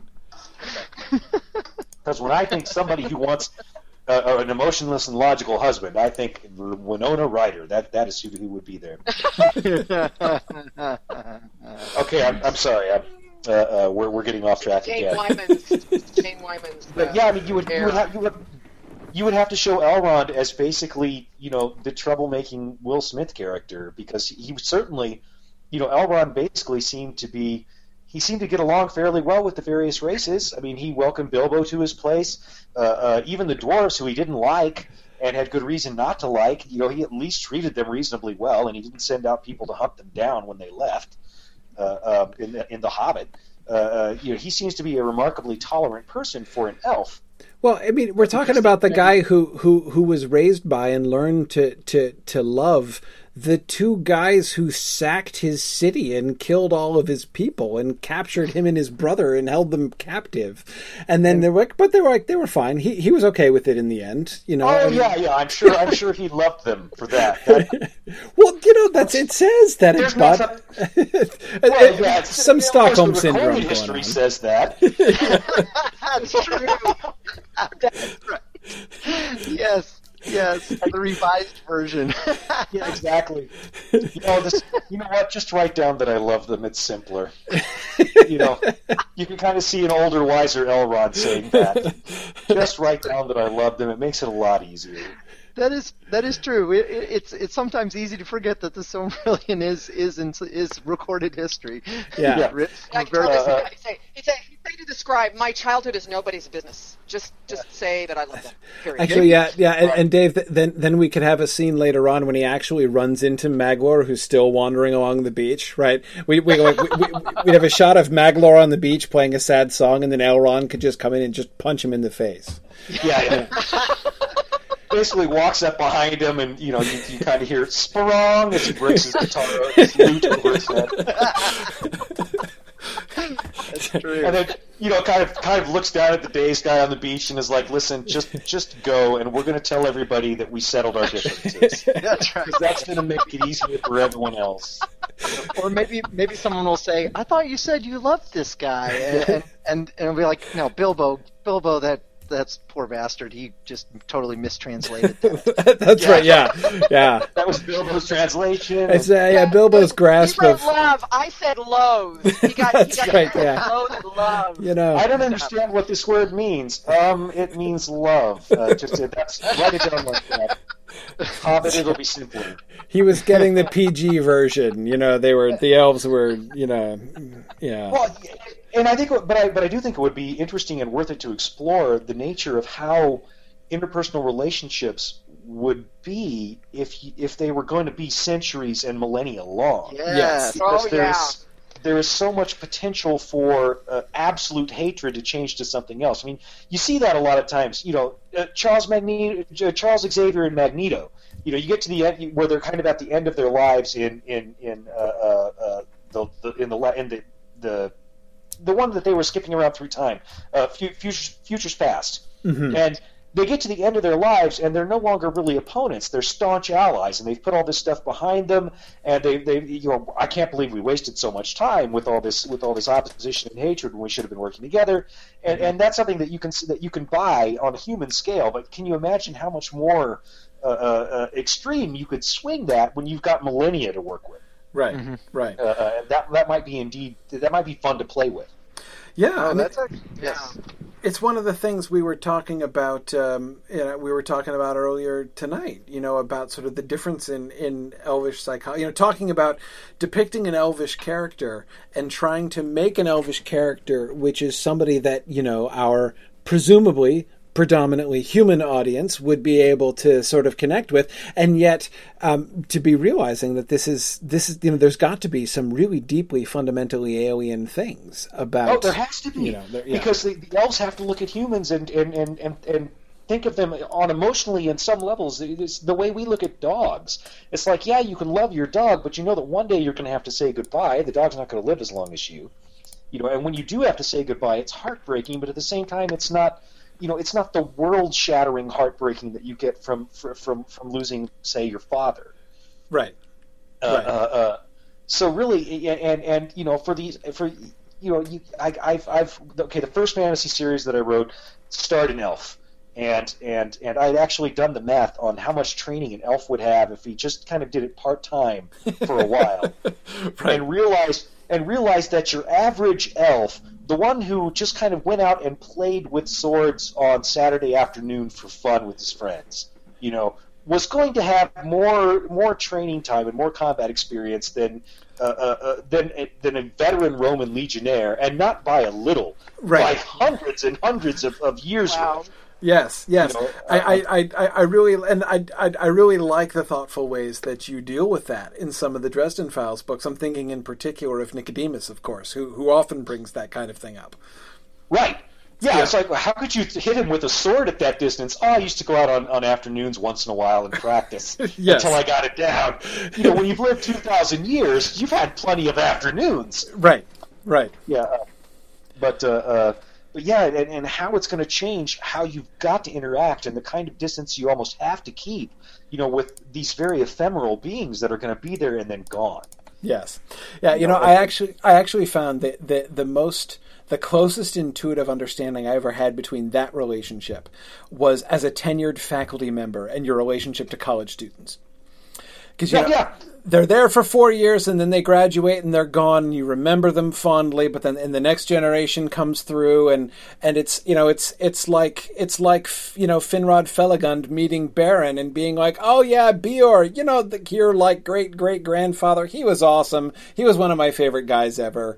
Um, uh, you know, it, it's just you know it's it's it's it's like that. You know, and even I, I used to think of that speech that that Hurin gives to um, gives to Turgon in Gondolin as the reason why they should let them go, why Turgon should should let them go, because you know he's like you know oh you know we like, you elves can afford to sit and wait and bide your time, but we are men and our time is limited and we must act now Forever to act. Always reminded me of student activism.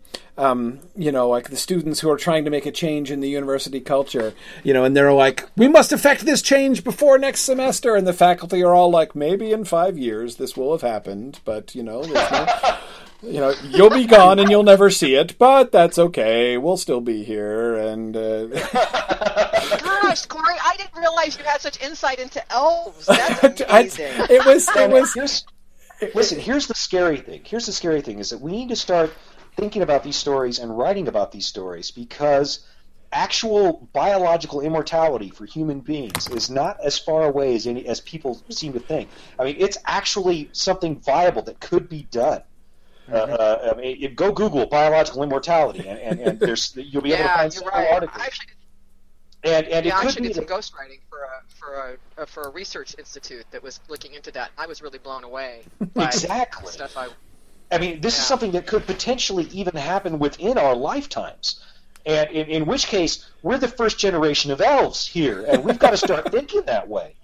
Because all of a sudden, I mean, if they get that right, uh, uh, uh, and they really think that they can do it, because they, they think they, can, they think they can find a way to repair the telomeres in your genes that, that, that make your that make your, your, your cells uh, do the copy of a copy thing. Right. And if that works, that means that we're going to live on the average about a thousand years before we find a way to kill ourselves. Um, I uh, I remember when I when I did that research, I thought to myself, just my luck, I'll be the last generation of the short-lived ones. You know? Yeah, or, or even worse, Yeah. just your luck, you'll be the first generation. Yeah, I was going to say, actually, that seems Oh, like much worse luck to gonna me. handle all these problems. Yeah. You know, but true. I mean, because I mean, think about how it changes everything. It's going to be a huge societal upheaval, and suddenly we have to start thinking and acting like elves. Uh, uh, uh, uh, because we're going to be around long enough that we're going to have to be thinking about the consequences of things that normally we wouldn't worry about. You know, something that happens that you know uh, right now. Uh, okay, I'm building a place in in Colorado because I, I I thought it might be nice to live in the same state with my fiance, and. Uh, uh, uh, so I built a place, and Forest Service came through and was like, "You're going to have to cut down all these trees around here because otherwise there's a danger of fire. It's like a serious thing in the mountains." And I'm like, "Oh my god, I can't believe you're going to make me cut down all these trees!" And I was I was furious about it, you know. But if, if if I'm suddenly dealing with things from an elven perspective, it's like, okay, well those blades of grass will be back in you know a mere 20 years. right. Uh, uh, uh, Right. So why do I need to worry about that? And I mean, and that's just like the first little thing that that springs to mind. You know, uh, much less I mean, all, global all the huge. warming is a good example. Yeah, the Yeah, issues exactly. like global warming. I mean, you know, well, we don't have to worry about it in our lifetime probably, but yeah, if you if you're going to live a thousand years, yeah, you have to worry about it. Yeah, it's like, hmm, maybe that better be something I should I, I should I should be concerned with, Mhm. uh, uh, since it will be affecting me directly. Uh, uh, but you know, or or or even even I mean, think of how it's going to change. Uh, uh, you know, how it's going to change crafting, how it's going to change the way you put things together. Suddenly, you're not going to be interested in a house that's only going to last you 75 years. You know, you're going you're Right. going to want a house that you're going to be able to live in a while. Mhm. And, you know, I want a house that's going to last at least 300 years, and all of a sudden, that that's a much different s- uh, set of demands on housing. Right. Uh, but yeah, but, but it's it's it's very it's it's a very interesting thing, and and so I think it's going to be useful for us to be you know thinking and maybe writing about these stories and maybe telling stories about people that live a long time and the kinds of stuff they have to deal with. By the way, Corey, something this sounds like a when we're when we're doing that. That's right. this sounds like a, a fantastic panel for the next uh, myth moot. right. What the Ju- time uh, time question? Question uh-huh, of time. Yeah. Yes. Yeah. This is great. Incipient immorality, immortality, and its uh, and its and its consequences. Yes. Right, well, yeah. I mean, I think Jim would probably appreciate Dom Nardi's paper. Yeah, I just uh, we, I was chatting earlier about uh, a, uh, a a poli sci um, student who is uh, also one of our one of our, our students and longtime listeners who is giving a paper on elvish politics and the way in which immortality changes the political scene um, and the kind of impacts that that has on political oh systems. God, yes. oh yeah, it's bad enough to have thirty-year senators. You know, exactly. You've got five hundred-year senators. Oh my God. Well, I mean, Well, and, look at the White Council, right? Who voted them in, and they were there. Well, uh, they I, actually, by Elvish terms, I guess it was a pretty short. It was pretty. It was only a few hundred years for crying out loud. Yeah, but yeah, um, right. but no, I mean, like, like you know, Dom. w- One of Dom's points, of course, is that you know we think about political corruption, right? I mean, it's really premised on immortality. It's like if I can get away with this for you know a decade or a couple decades, and then skip out. You know, to South America somewhere, I can probably make it through. And th- but it's because there's a terminus there. You know, this it's not. It's you know, you and the people that you fleeced are not going to be living for thousands of years. You know, right, right, Like, exactly. Sooner or later, they're going to catch up with you. You know, there's there, there's Well, yeah, a- the whole accountability structure is different. Yeah, and, you, and not only that, but you know, people that you make an enemy of, Right. you know, they're going to be an enemy a long time. Suddenly, culture and manners and courtesy is a lot more important. Oh my gosh, Tolkien was a genius. the elves are making a lot more sense now. yeah. You know what? Maybe. He did, you know. I mean, he had to have thought this through. I mean, the guy got very little sleep and did. I mean, before I get into this and, and realize it, just reading some of the stuff he writes in his letters and stuff. I mean, he really did think through this really deeply. Um, you know, like the Athrabeth is another example of. You know, Yes. I don't know if you're familiar with that. Jim, but it's a conversation between Finrod and a and a and a woman, a human woman, and it's very much the immor- mortality immortality uh, conversation. You know, there's other stuff going on in there too, but it's really Right. Interesting. And he wrote that you know later in life, and it's a really really good piece. Yeah, yeah. No, it's it's it's it's fascinating because Andreth, the uh, the woman, basically, you know, all that stuff in the Silmarillion about how death is the gift of Iluvatar to men, um, and basically Andreth, you know, this this woman that Tolkien wrote later on in his life comes back and says, "Yeah, that's what the elves say. Shows what they know. Why don't you guys try it and then see what you think?" Um, and it's it's it's it is fascinating. It's a really interesting uh, uh, uh, investigation of that whole thing. But Yeah, yeah, this is yeah, that's interesting a- because because showing you know this is something we should include in our treatment, obviously for season two, since the elves don't wake up until the end of season one. But something to keep in mind as we're as we're scripting out the elvish parts of the story, uh, actually all parts of the story, human and elf, is to keep this kind of thing in mind. And how do we portray that to a human audience? Yeah, Mm-hmm. absolutely. Oh, I don't even know if, if that's something that you could do on the screen. It would be hard. Uh, it would be hard. Tele- I mean, television. Television is get the story in in 42 minutes. You know, I mean, That's uh, right. Uh, this is a Yeah. completely different. Well, we're commercial This is a freaks, so we get an completely hour. different thing. oh, okay, right, right. Okay, good.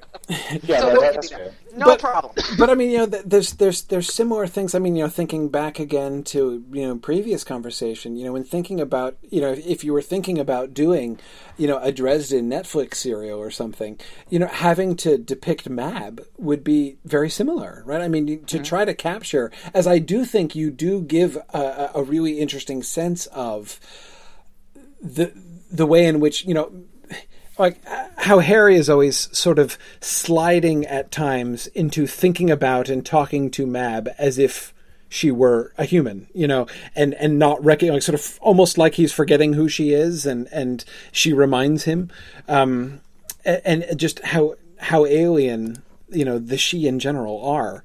Um, uh, so Well, I mean, I, that would be a, that would be a, godmother yeah. says to him several Yeah. times, "I have, you know, I can wait forever. I don't, you know, don't, wor- no problem. Oh yeah, yeah, I'm, I'm in this for the long haul, kind of thing." yeah. Patience You is know. one of those things that is not uh, uh, traditionally highly valued in, in today's society. Very much. You know, you don't really see it in storytelling. You don't really see it you know, on TV. The, the character who's willing to be patient. Uh, uh, but it is. Uh, uh, it, it, I mean, it, it is one of those things that is so vital. Is, and as I get older and, and, and, and realize, oh, you know what I have to do to fix this? I wait. And, and that's going Right. to fix this problem. You know, I can do Yeah. that. Yeah. Right. That is uh, that that is an interesting point because the uh, so just thinking about challenges of adaptation, um, you have a lot of storylines in in Dresden Files that are that are characters like Mab or Arthur Langtry or, or you know characters who have who have extended lifespans and and sort of you know their scope of duty is is larger than than even you know Harry's always thinking about indiv- the the cost of of events on individuals or even on a city, and these people have much larger scopes of duties. Yeah, exactly, exactly. Harry is much more focused on what's immediately around him. Well, of course, and you can't blame the guy because he's he almost dies every like several times per book, right? So, like, although he theoretically has guy. a really my gosh, long lifespan, he doesn't live like it, year. right? It's one weekend out of his year. So, there's a difference between lifespan and actual life expectancy, right? Yeah, exa- yeah exactly. If, Yeah. if you Well, write and about that's the what- times that he doesn't get beat up, it's a boring story, right? You Yeah, gotta write exactly. about the times he doesn't. Yeah. Yeah, I mean, even on the, even on the, I, I wrote a short story that was just supposed to be about his day off, and even that was. yes, was I love that story. That's true. That is a I great story. that. Yes.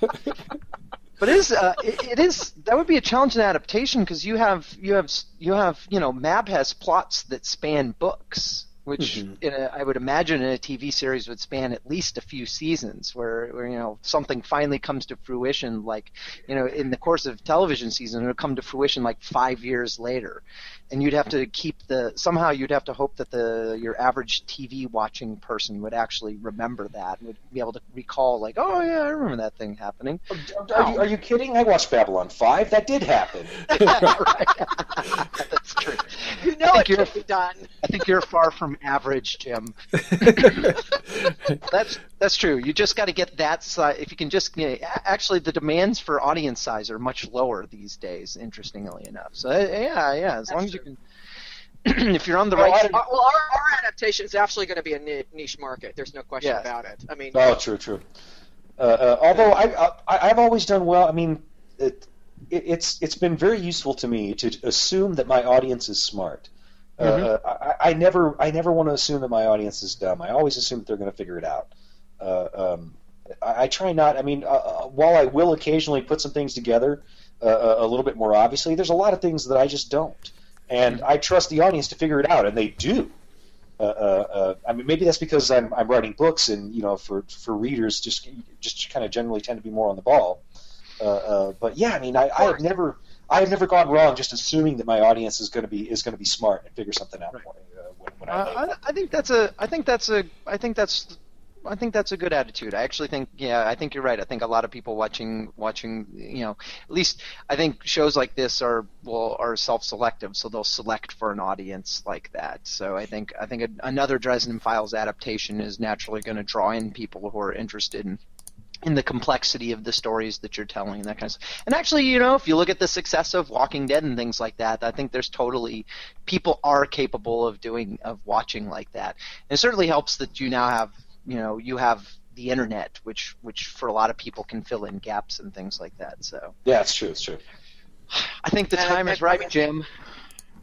we ended up getting right, instructed by many of our listeners tonight because many of our listeners are far more versed on you That's and true. Dresden and the background of stuff than we are. It's like, you know, this is why he wrote this, and that's just what he said about so and so. I'm like, well, thank you very much for that. appreciate appreciate the, the crib notes.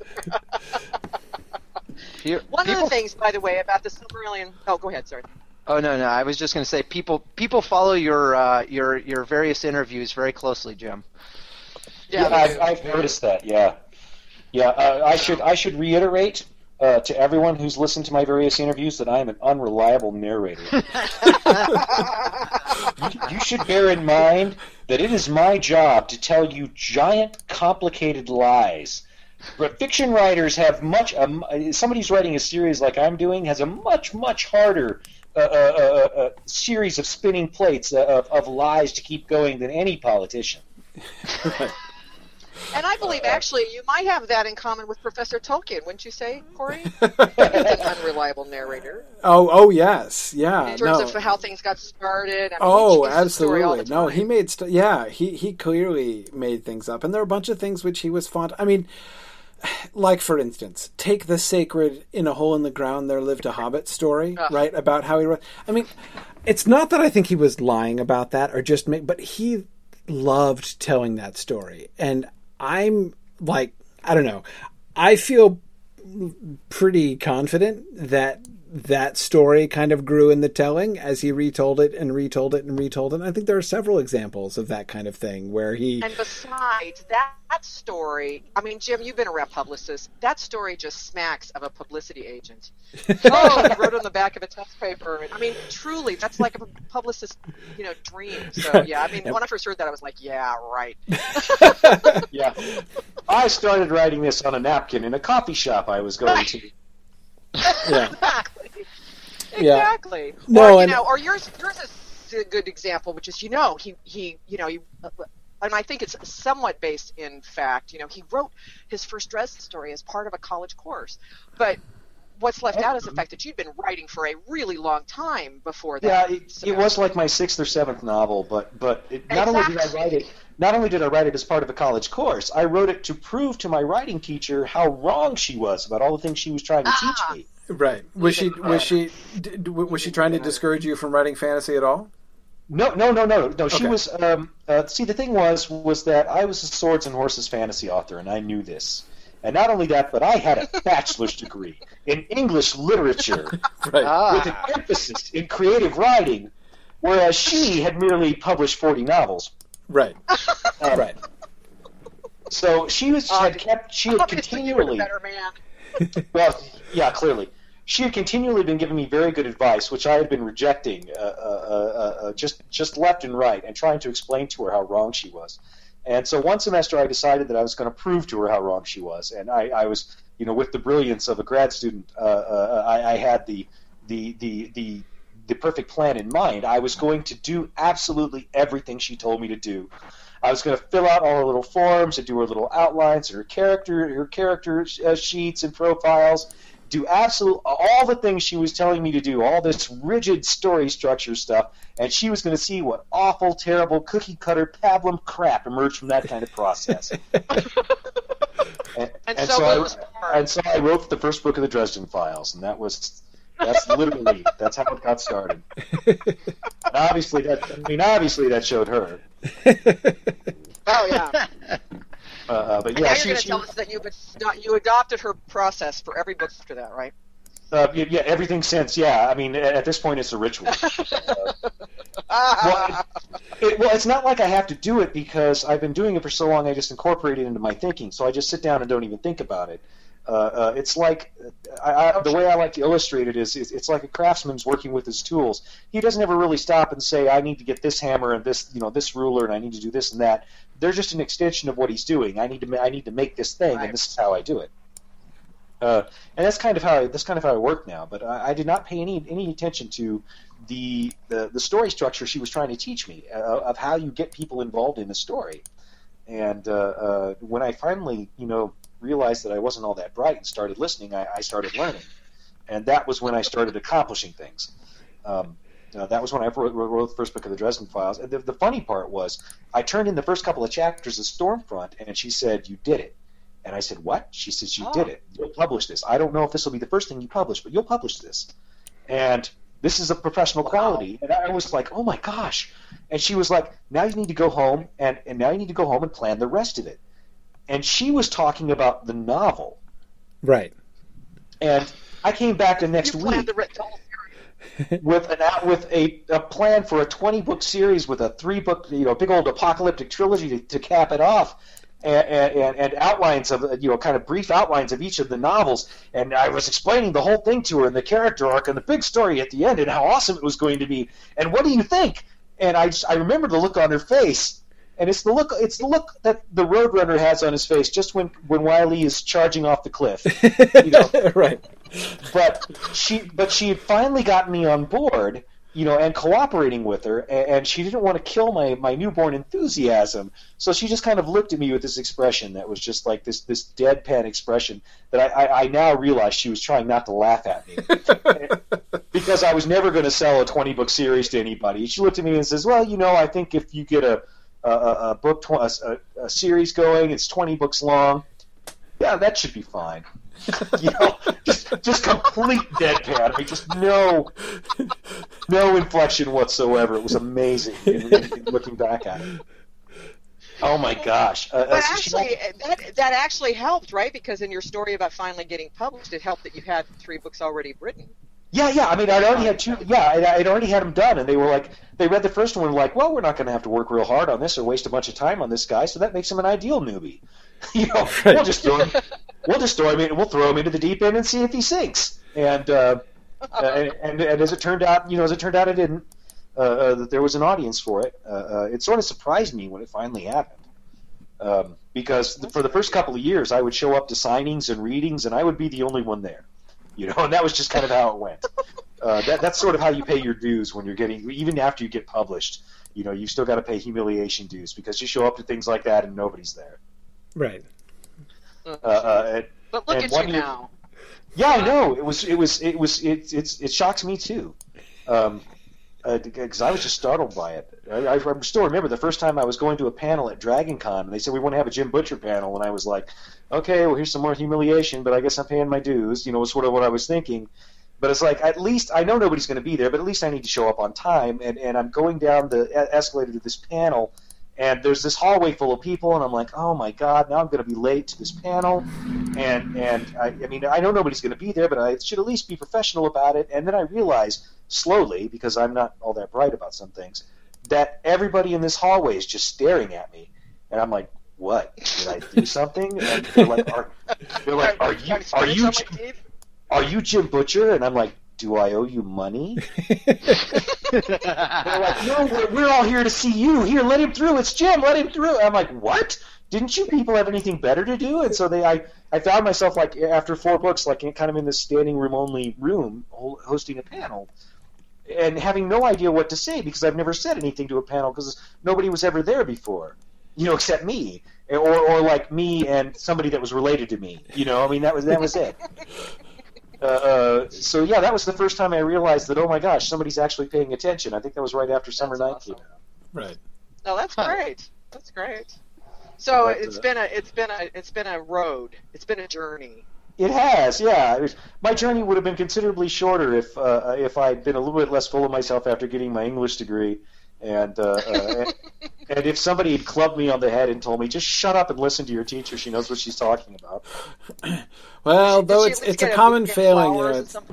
It's, I was gonna say it's really hard for you know English majors not to be you know entirely full of themselves. I can I can say from experience, uh, uh, this is a very common failing of English majors. You know, I can um, I can confirm this generalizes beyond English majors to computer science majors as well.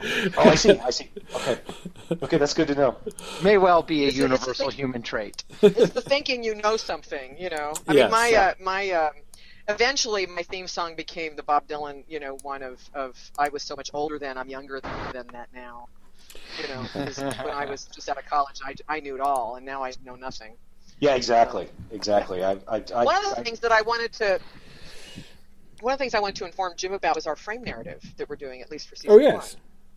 Oh yeah. Um, we, we were um, trying to figure out, you know, we t- I mean, we're even doing the I, Ainulindale and we're not just doing it in one you know, it's like over not well the whole Ina Lindale, I guess, is the first thing, but the whole thing about the the Valar coming to Arda and doing all their thing. I mean, that's that's actually spanning what two, three episodes.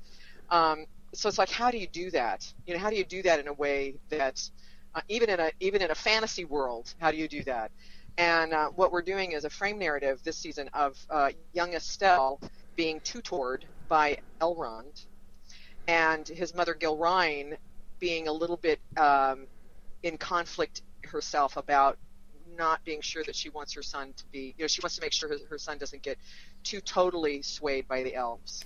So that's kind of Estel will be our sort of the person that would be asking the questions that many Silmarillion readers ask when they read the books.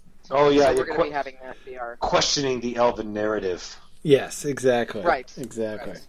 Yeah, so we'll get. Uh... And then we don't even necessarily. I mean, it's an insight. It, any, anybody who's read Tolkien will know who Estel is, but we don't really. When did we decide to do that? At the end of season At one. the end of season one, I think. Yeah. yeah. yeah.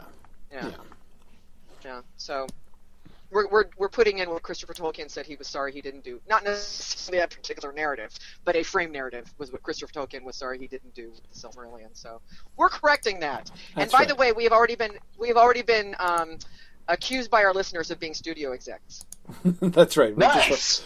Just, exactly. That's a fun place to be, I think.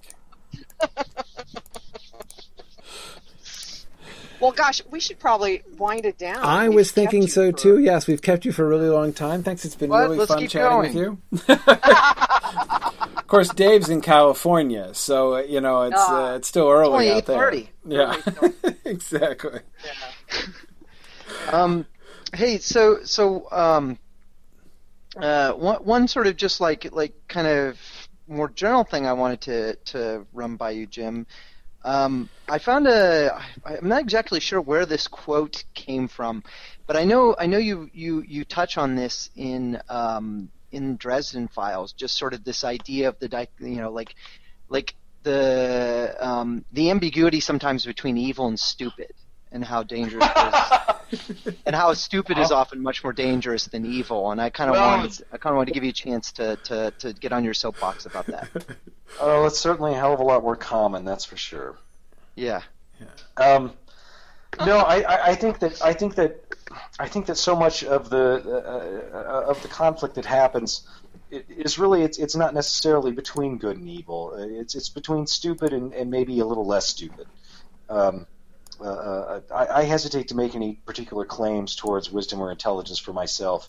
Uh, uh, after many, many life lessons that have shown me that I, I don't appear to be very good at either one of those. Um, but, uh, but yeah, it, it, I, I don't have much of a soapbox other, other than to say that.